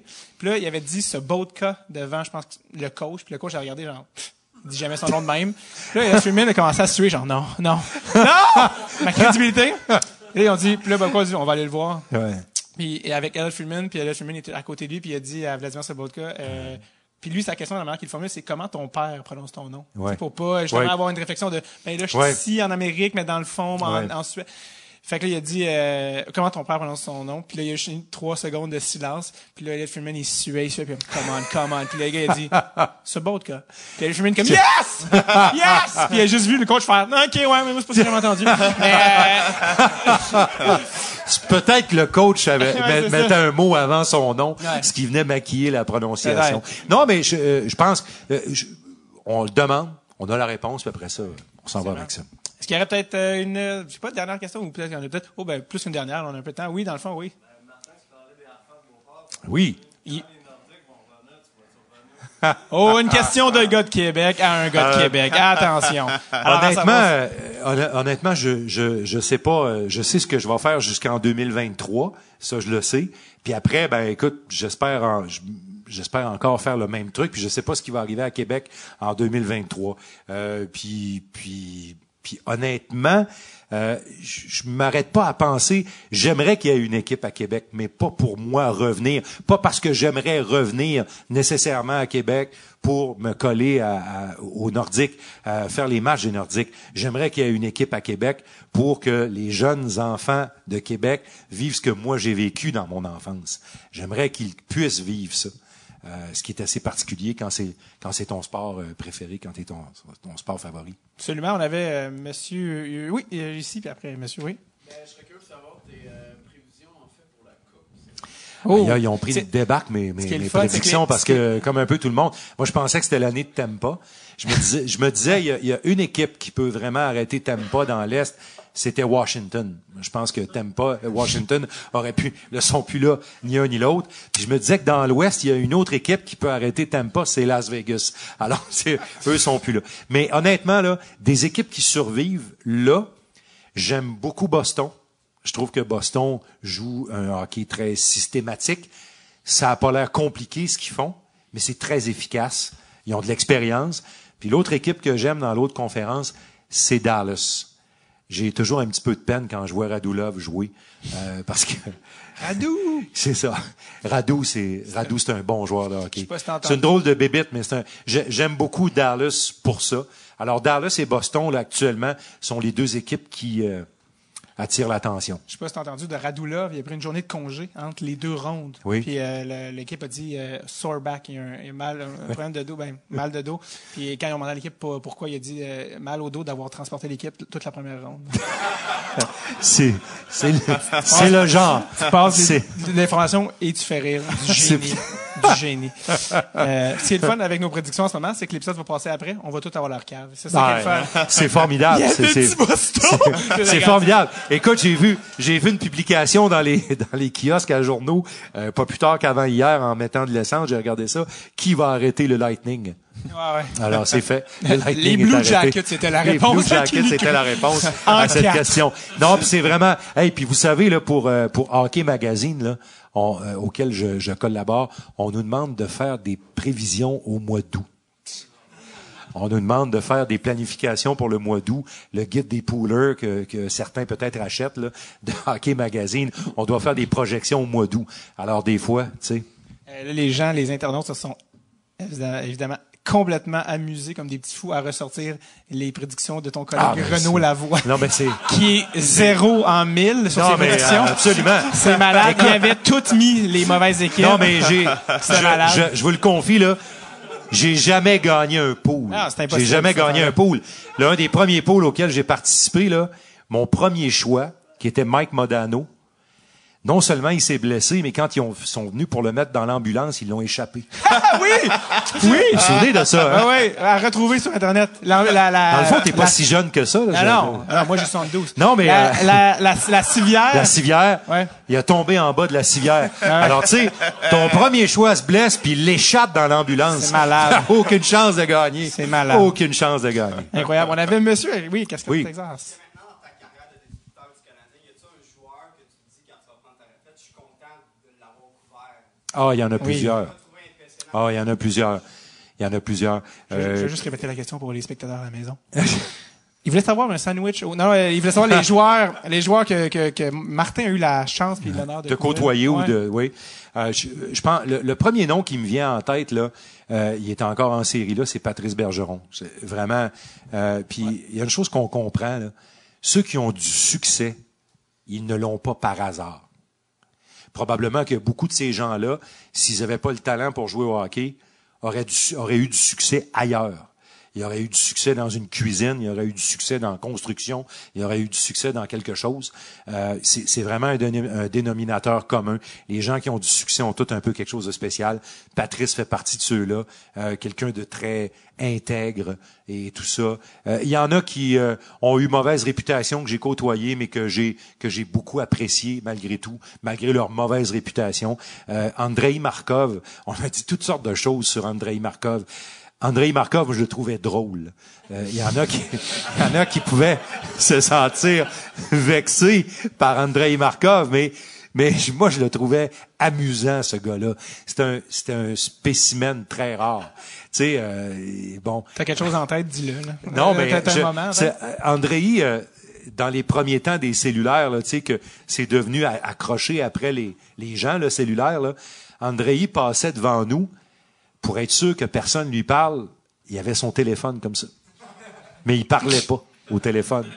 Alors probablement qu'il y a quelqu'un qui lui parlait tout le temps, je sais pas, ou peut-être qu'il y avait personne. Mais tu sais, on, on sentait vraiment que c'était quelqu'un qui voulait pas entrer en, en, en, en relation. Mais vra- moi, j'ai trouvé que c'est une personne fascinante. Quand, les, quand il est parti, il pleurait. C'était un homme qui pleurait. Il a aimé Montréal. Il a adoré le Canadien. Il aurait voulu revenir. On lui a pas donné la chance. C'est un autre exemple. Euh, tu sais, on va dire des choses de quelqu'un ou on entend des choses de quelqu'un et c'est pas toujours vrai. C'est pas toujours euh, la réalité. Bien dit. Euh, Est-ce qu'il y avait encore des questions? Pour oui? On est ici. Pour ton expérience, je pense que tu as ouvert les Jeux Olympiques, Oui. Oui. Ouais. Sochi, euh, Vancouver, en 2010. Puis j'ai fait deux, deux Olympiades, un Olympiade d'été, deux Olympiades d'été. Oui, voilà. Euh, ouais, je veux savoir, euh, c'est quoi tes, tes- qu'est-ce que tu as le plus aimé de cette expérience? euh? Euh, les Jeux olympiques, c'est spécial. Euh, c'est, c'est pour nous là, ça dure euh, 17-18 jours là. C'est, c'est très intense. On se couche euh, très tard le soir parce qu'on travaille tard, puis on se lève très tôt le matin. Euh, puis pendant les Jeux olympiques de Sochi, j'avais eu la brillante idée de autoconstruire une maison aussi pendant ce temps-là.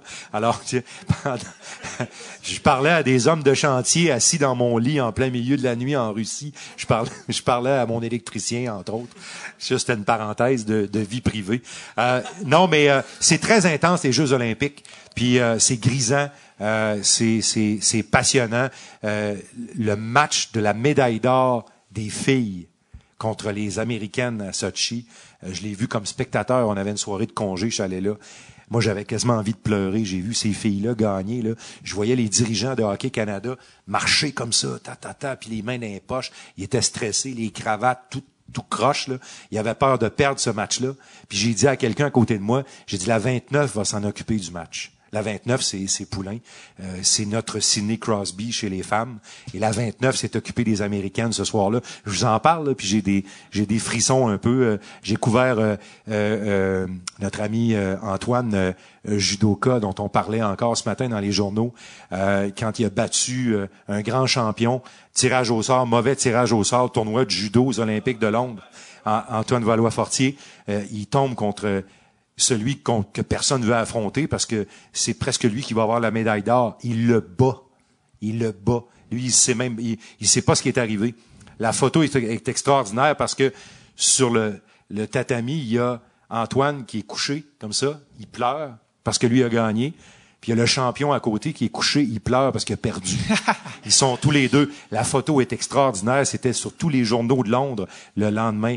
On, on est vraiment chanceux de vivre des moments comme ça. Les Olympiques, entre autres, nous en offrent.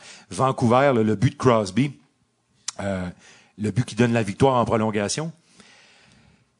Il y a 12 entrevues à faire à Crosby avant de se rendre à moi. Il a parlé aux gars de la télé en, en anglais, en français, euh, au réseau canadien, au réseau américain. Il a parlé. Puis là, moi, j'étais au bout du serpentin. Là, je suis là. Qu'est-ce que je vais lui poser comme question? Euh, tu sais, il vient de bon. Là, il s'en vient, puis il s'en vient, puis il s'en vient, puis il est rendu là, puis je sais pas encore ce que je vais lui poser comme question, comment je vais l'aborder. Parce que moi, je veux avoir un peu d'émotion. Tu alors, je lui demande, euh, j'ai dit, est-ce que tu viens de réaliser ce que tu as fait? Réalises-tu ce que tu as fait? Il m'a regardé puis il m'a dit. J'ai dit, là, il y a un million et demi de personnes dehors qui fêtent à cause de ton but. Là, j'ai vu qu'il a figé. Radiophoniquement, c'était pas très bon, là, mais, il a commis un silence. Il a commis un silence, mais j'ai vu dans ses yeux que, euh, tu sais, les, les champions, là, les grands, là, réalisent pas nécessairement toujours ce qu'ils font. Ils le font, ils accomplissent. Après ça, OK, hey, j'ai fait ça, moi. C'est ça, c'est ce qui est fascinant. Euh, Les en Jeux olympiques, entre autres, c'est ça, ça amène ce- ces, trucs-là. Oui, ces moments-là. euh, D'ailleurs, pour, euh, pour finir justement, puis comment mieux finir que justement euh, ce but-là de Crosby, dont le, le descripteur en anglais avait fait une phrase qui est devenue célèbre. Sidney Crosby the golden goal! c'est devenu euh, la phrase canadienne. Effectivement. Puis euh, je pense, il disait, j'entendais récemment dire, j'étais même pas prévu, c'était Ouais. vraiment quelque chose. Non, non, absolument. Sur le moment, mais The Golden Goal, Crosby. euh, Absolument. Martin, merci beaucoup. d'avoir Merci été de là. m'avoir Je invité. pensais qu'on allait faire une heure, ça fait une quarante, je pense Ah. qu'on fait. Bon. Fait que euh, c'est ça, respecte les enfants. Non. Non, merci, merci énormément d'avoir été Merci. là. Euh, Merci à vous autres. ça a été Merci un beaucoup. honneur. Merci. Euh,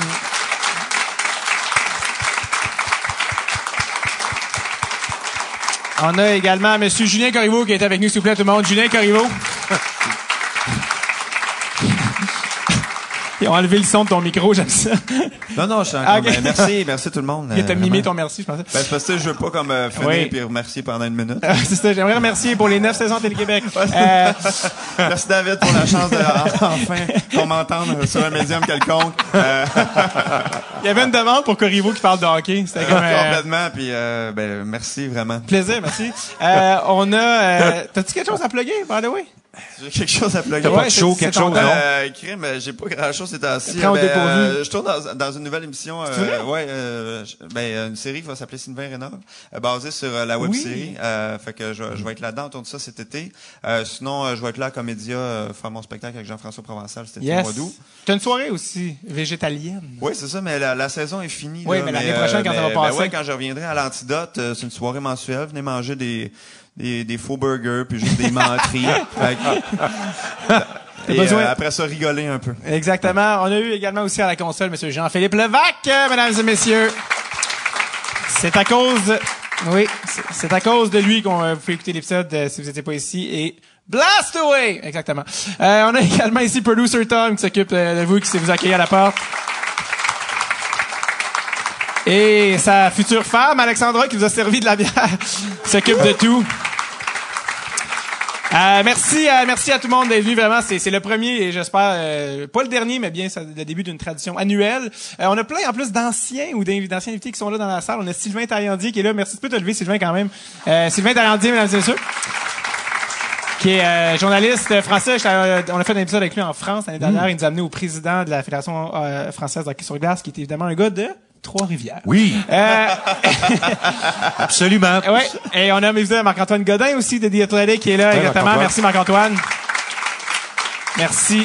Merci vraiment à tous les invités qui ont la générosité de venir. Puis euh, aujourd'hui, c'était Martin. Martin, merci encore. Merci d'être la voix des Canadiens, de nous faire vivre avec émotion euh, les matchs à la radio. Et euh, je te souhaite le mot Cambronne. Vini Gambini.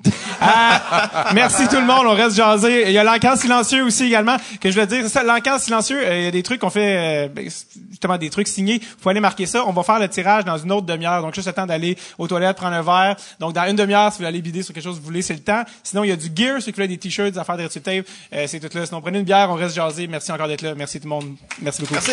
Merci.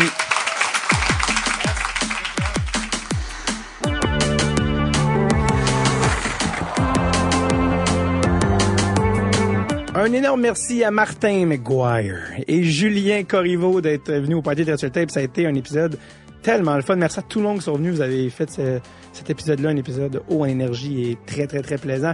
Pour ceux qui n'y étaient pas, rassurez-vous, il y aura d'autres Party de Virtual Tape. Il y aura d'autres épisodes devant le public et vous y serez sans aucun doute.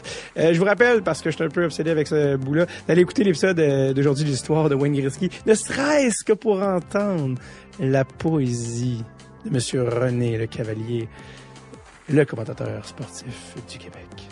Donc euh, voilà. Euh, sinon, je vous rappelle bien sûr d'aller faire un tour sur notre page Patreon pour écouter en ce moment les épisodes des deux prochaines semaines qui sont déjà disponibles sur notre page Patreon. Sinon, have a good one, okay? Bye bye now.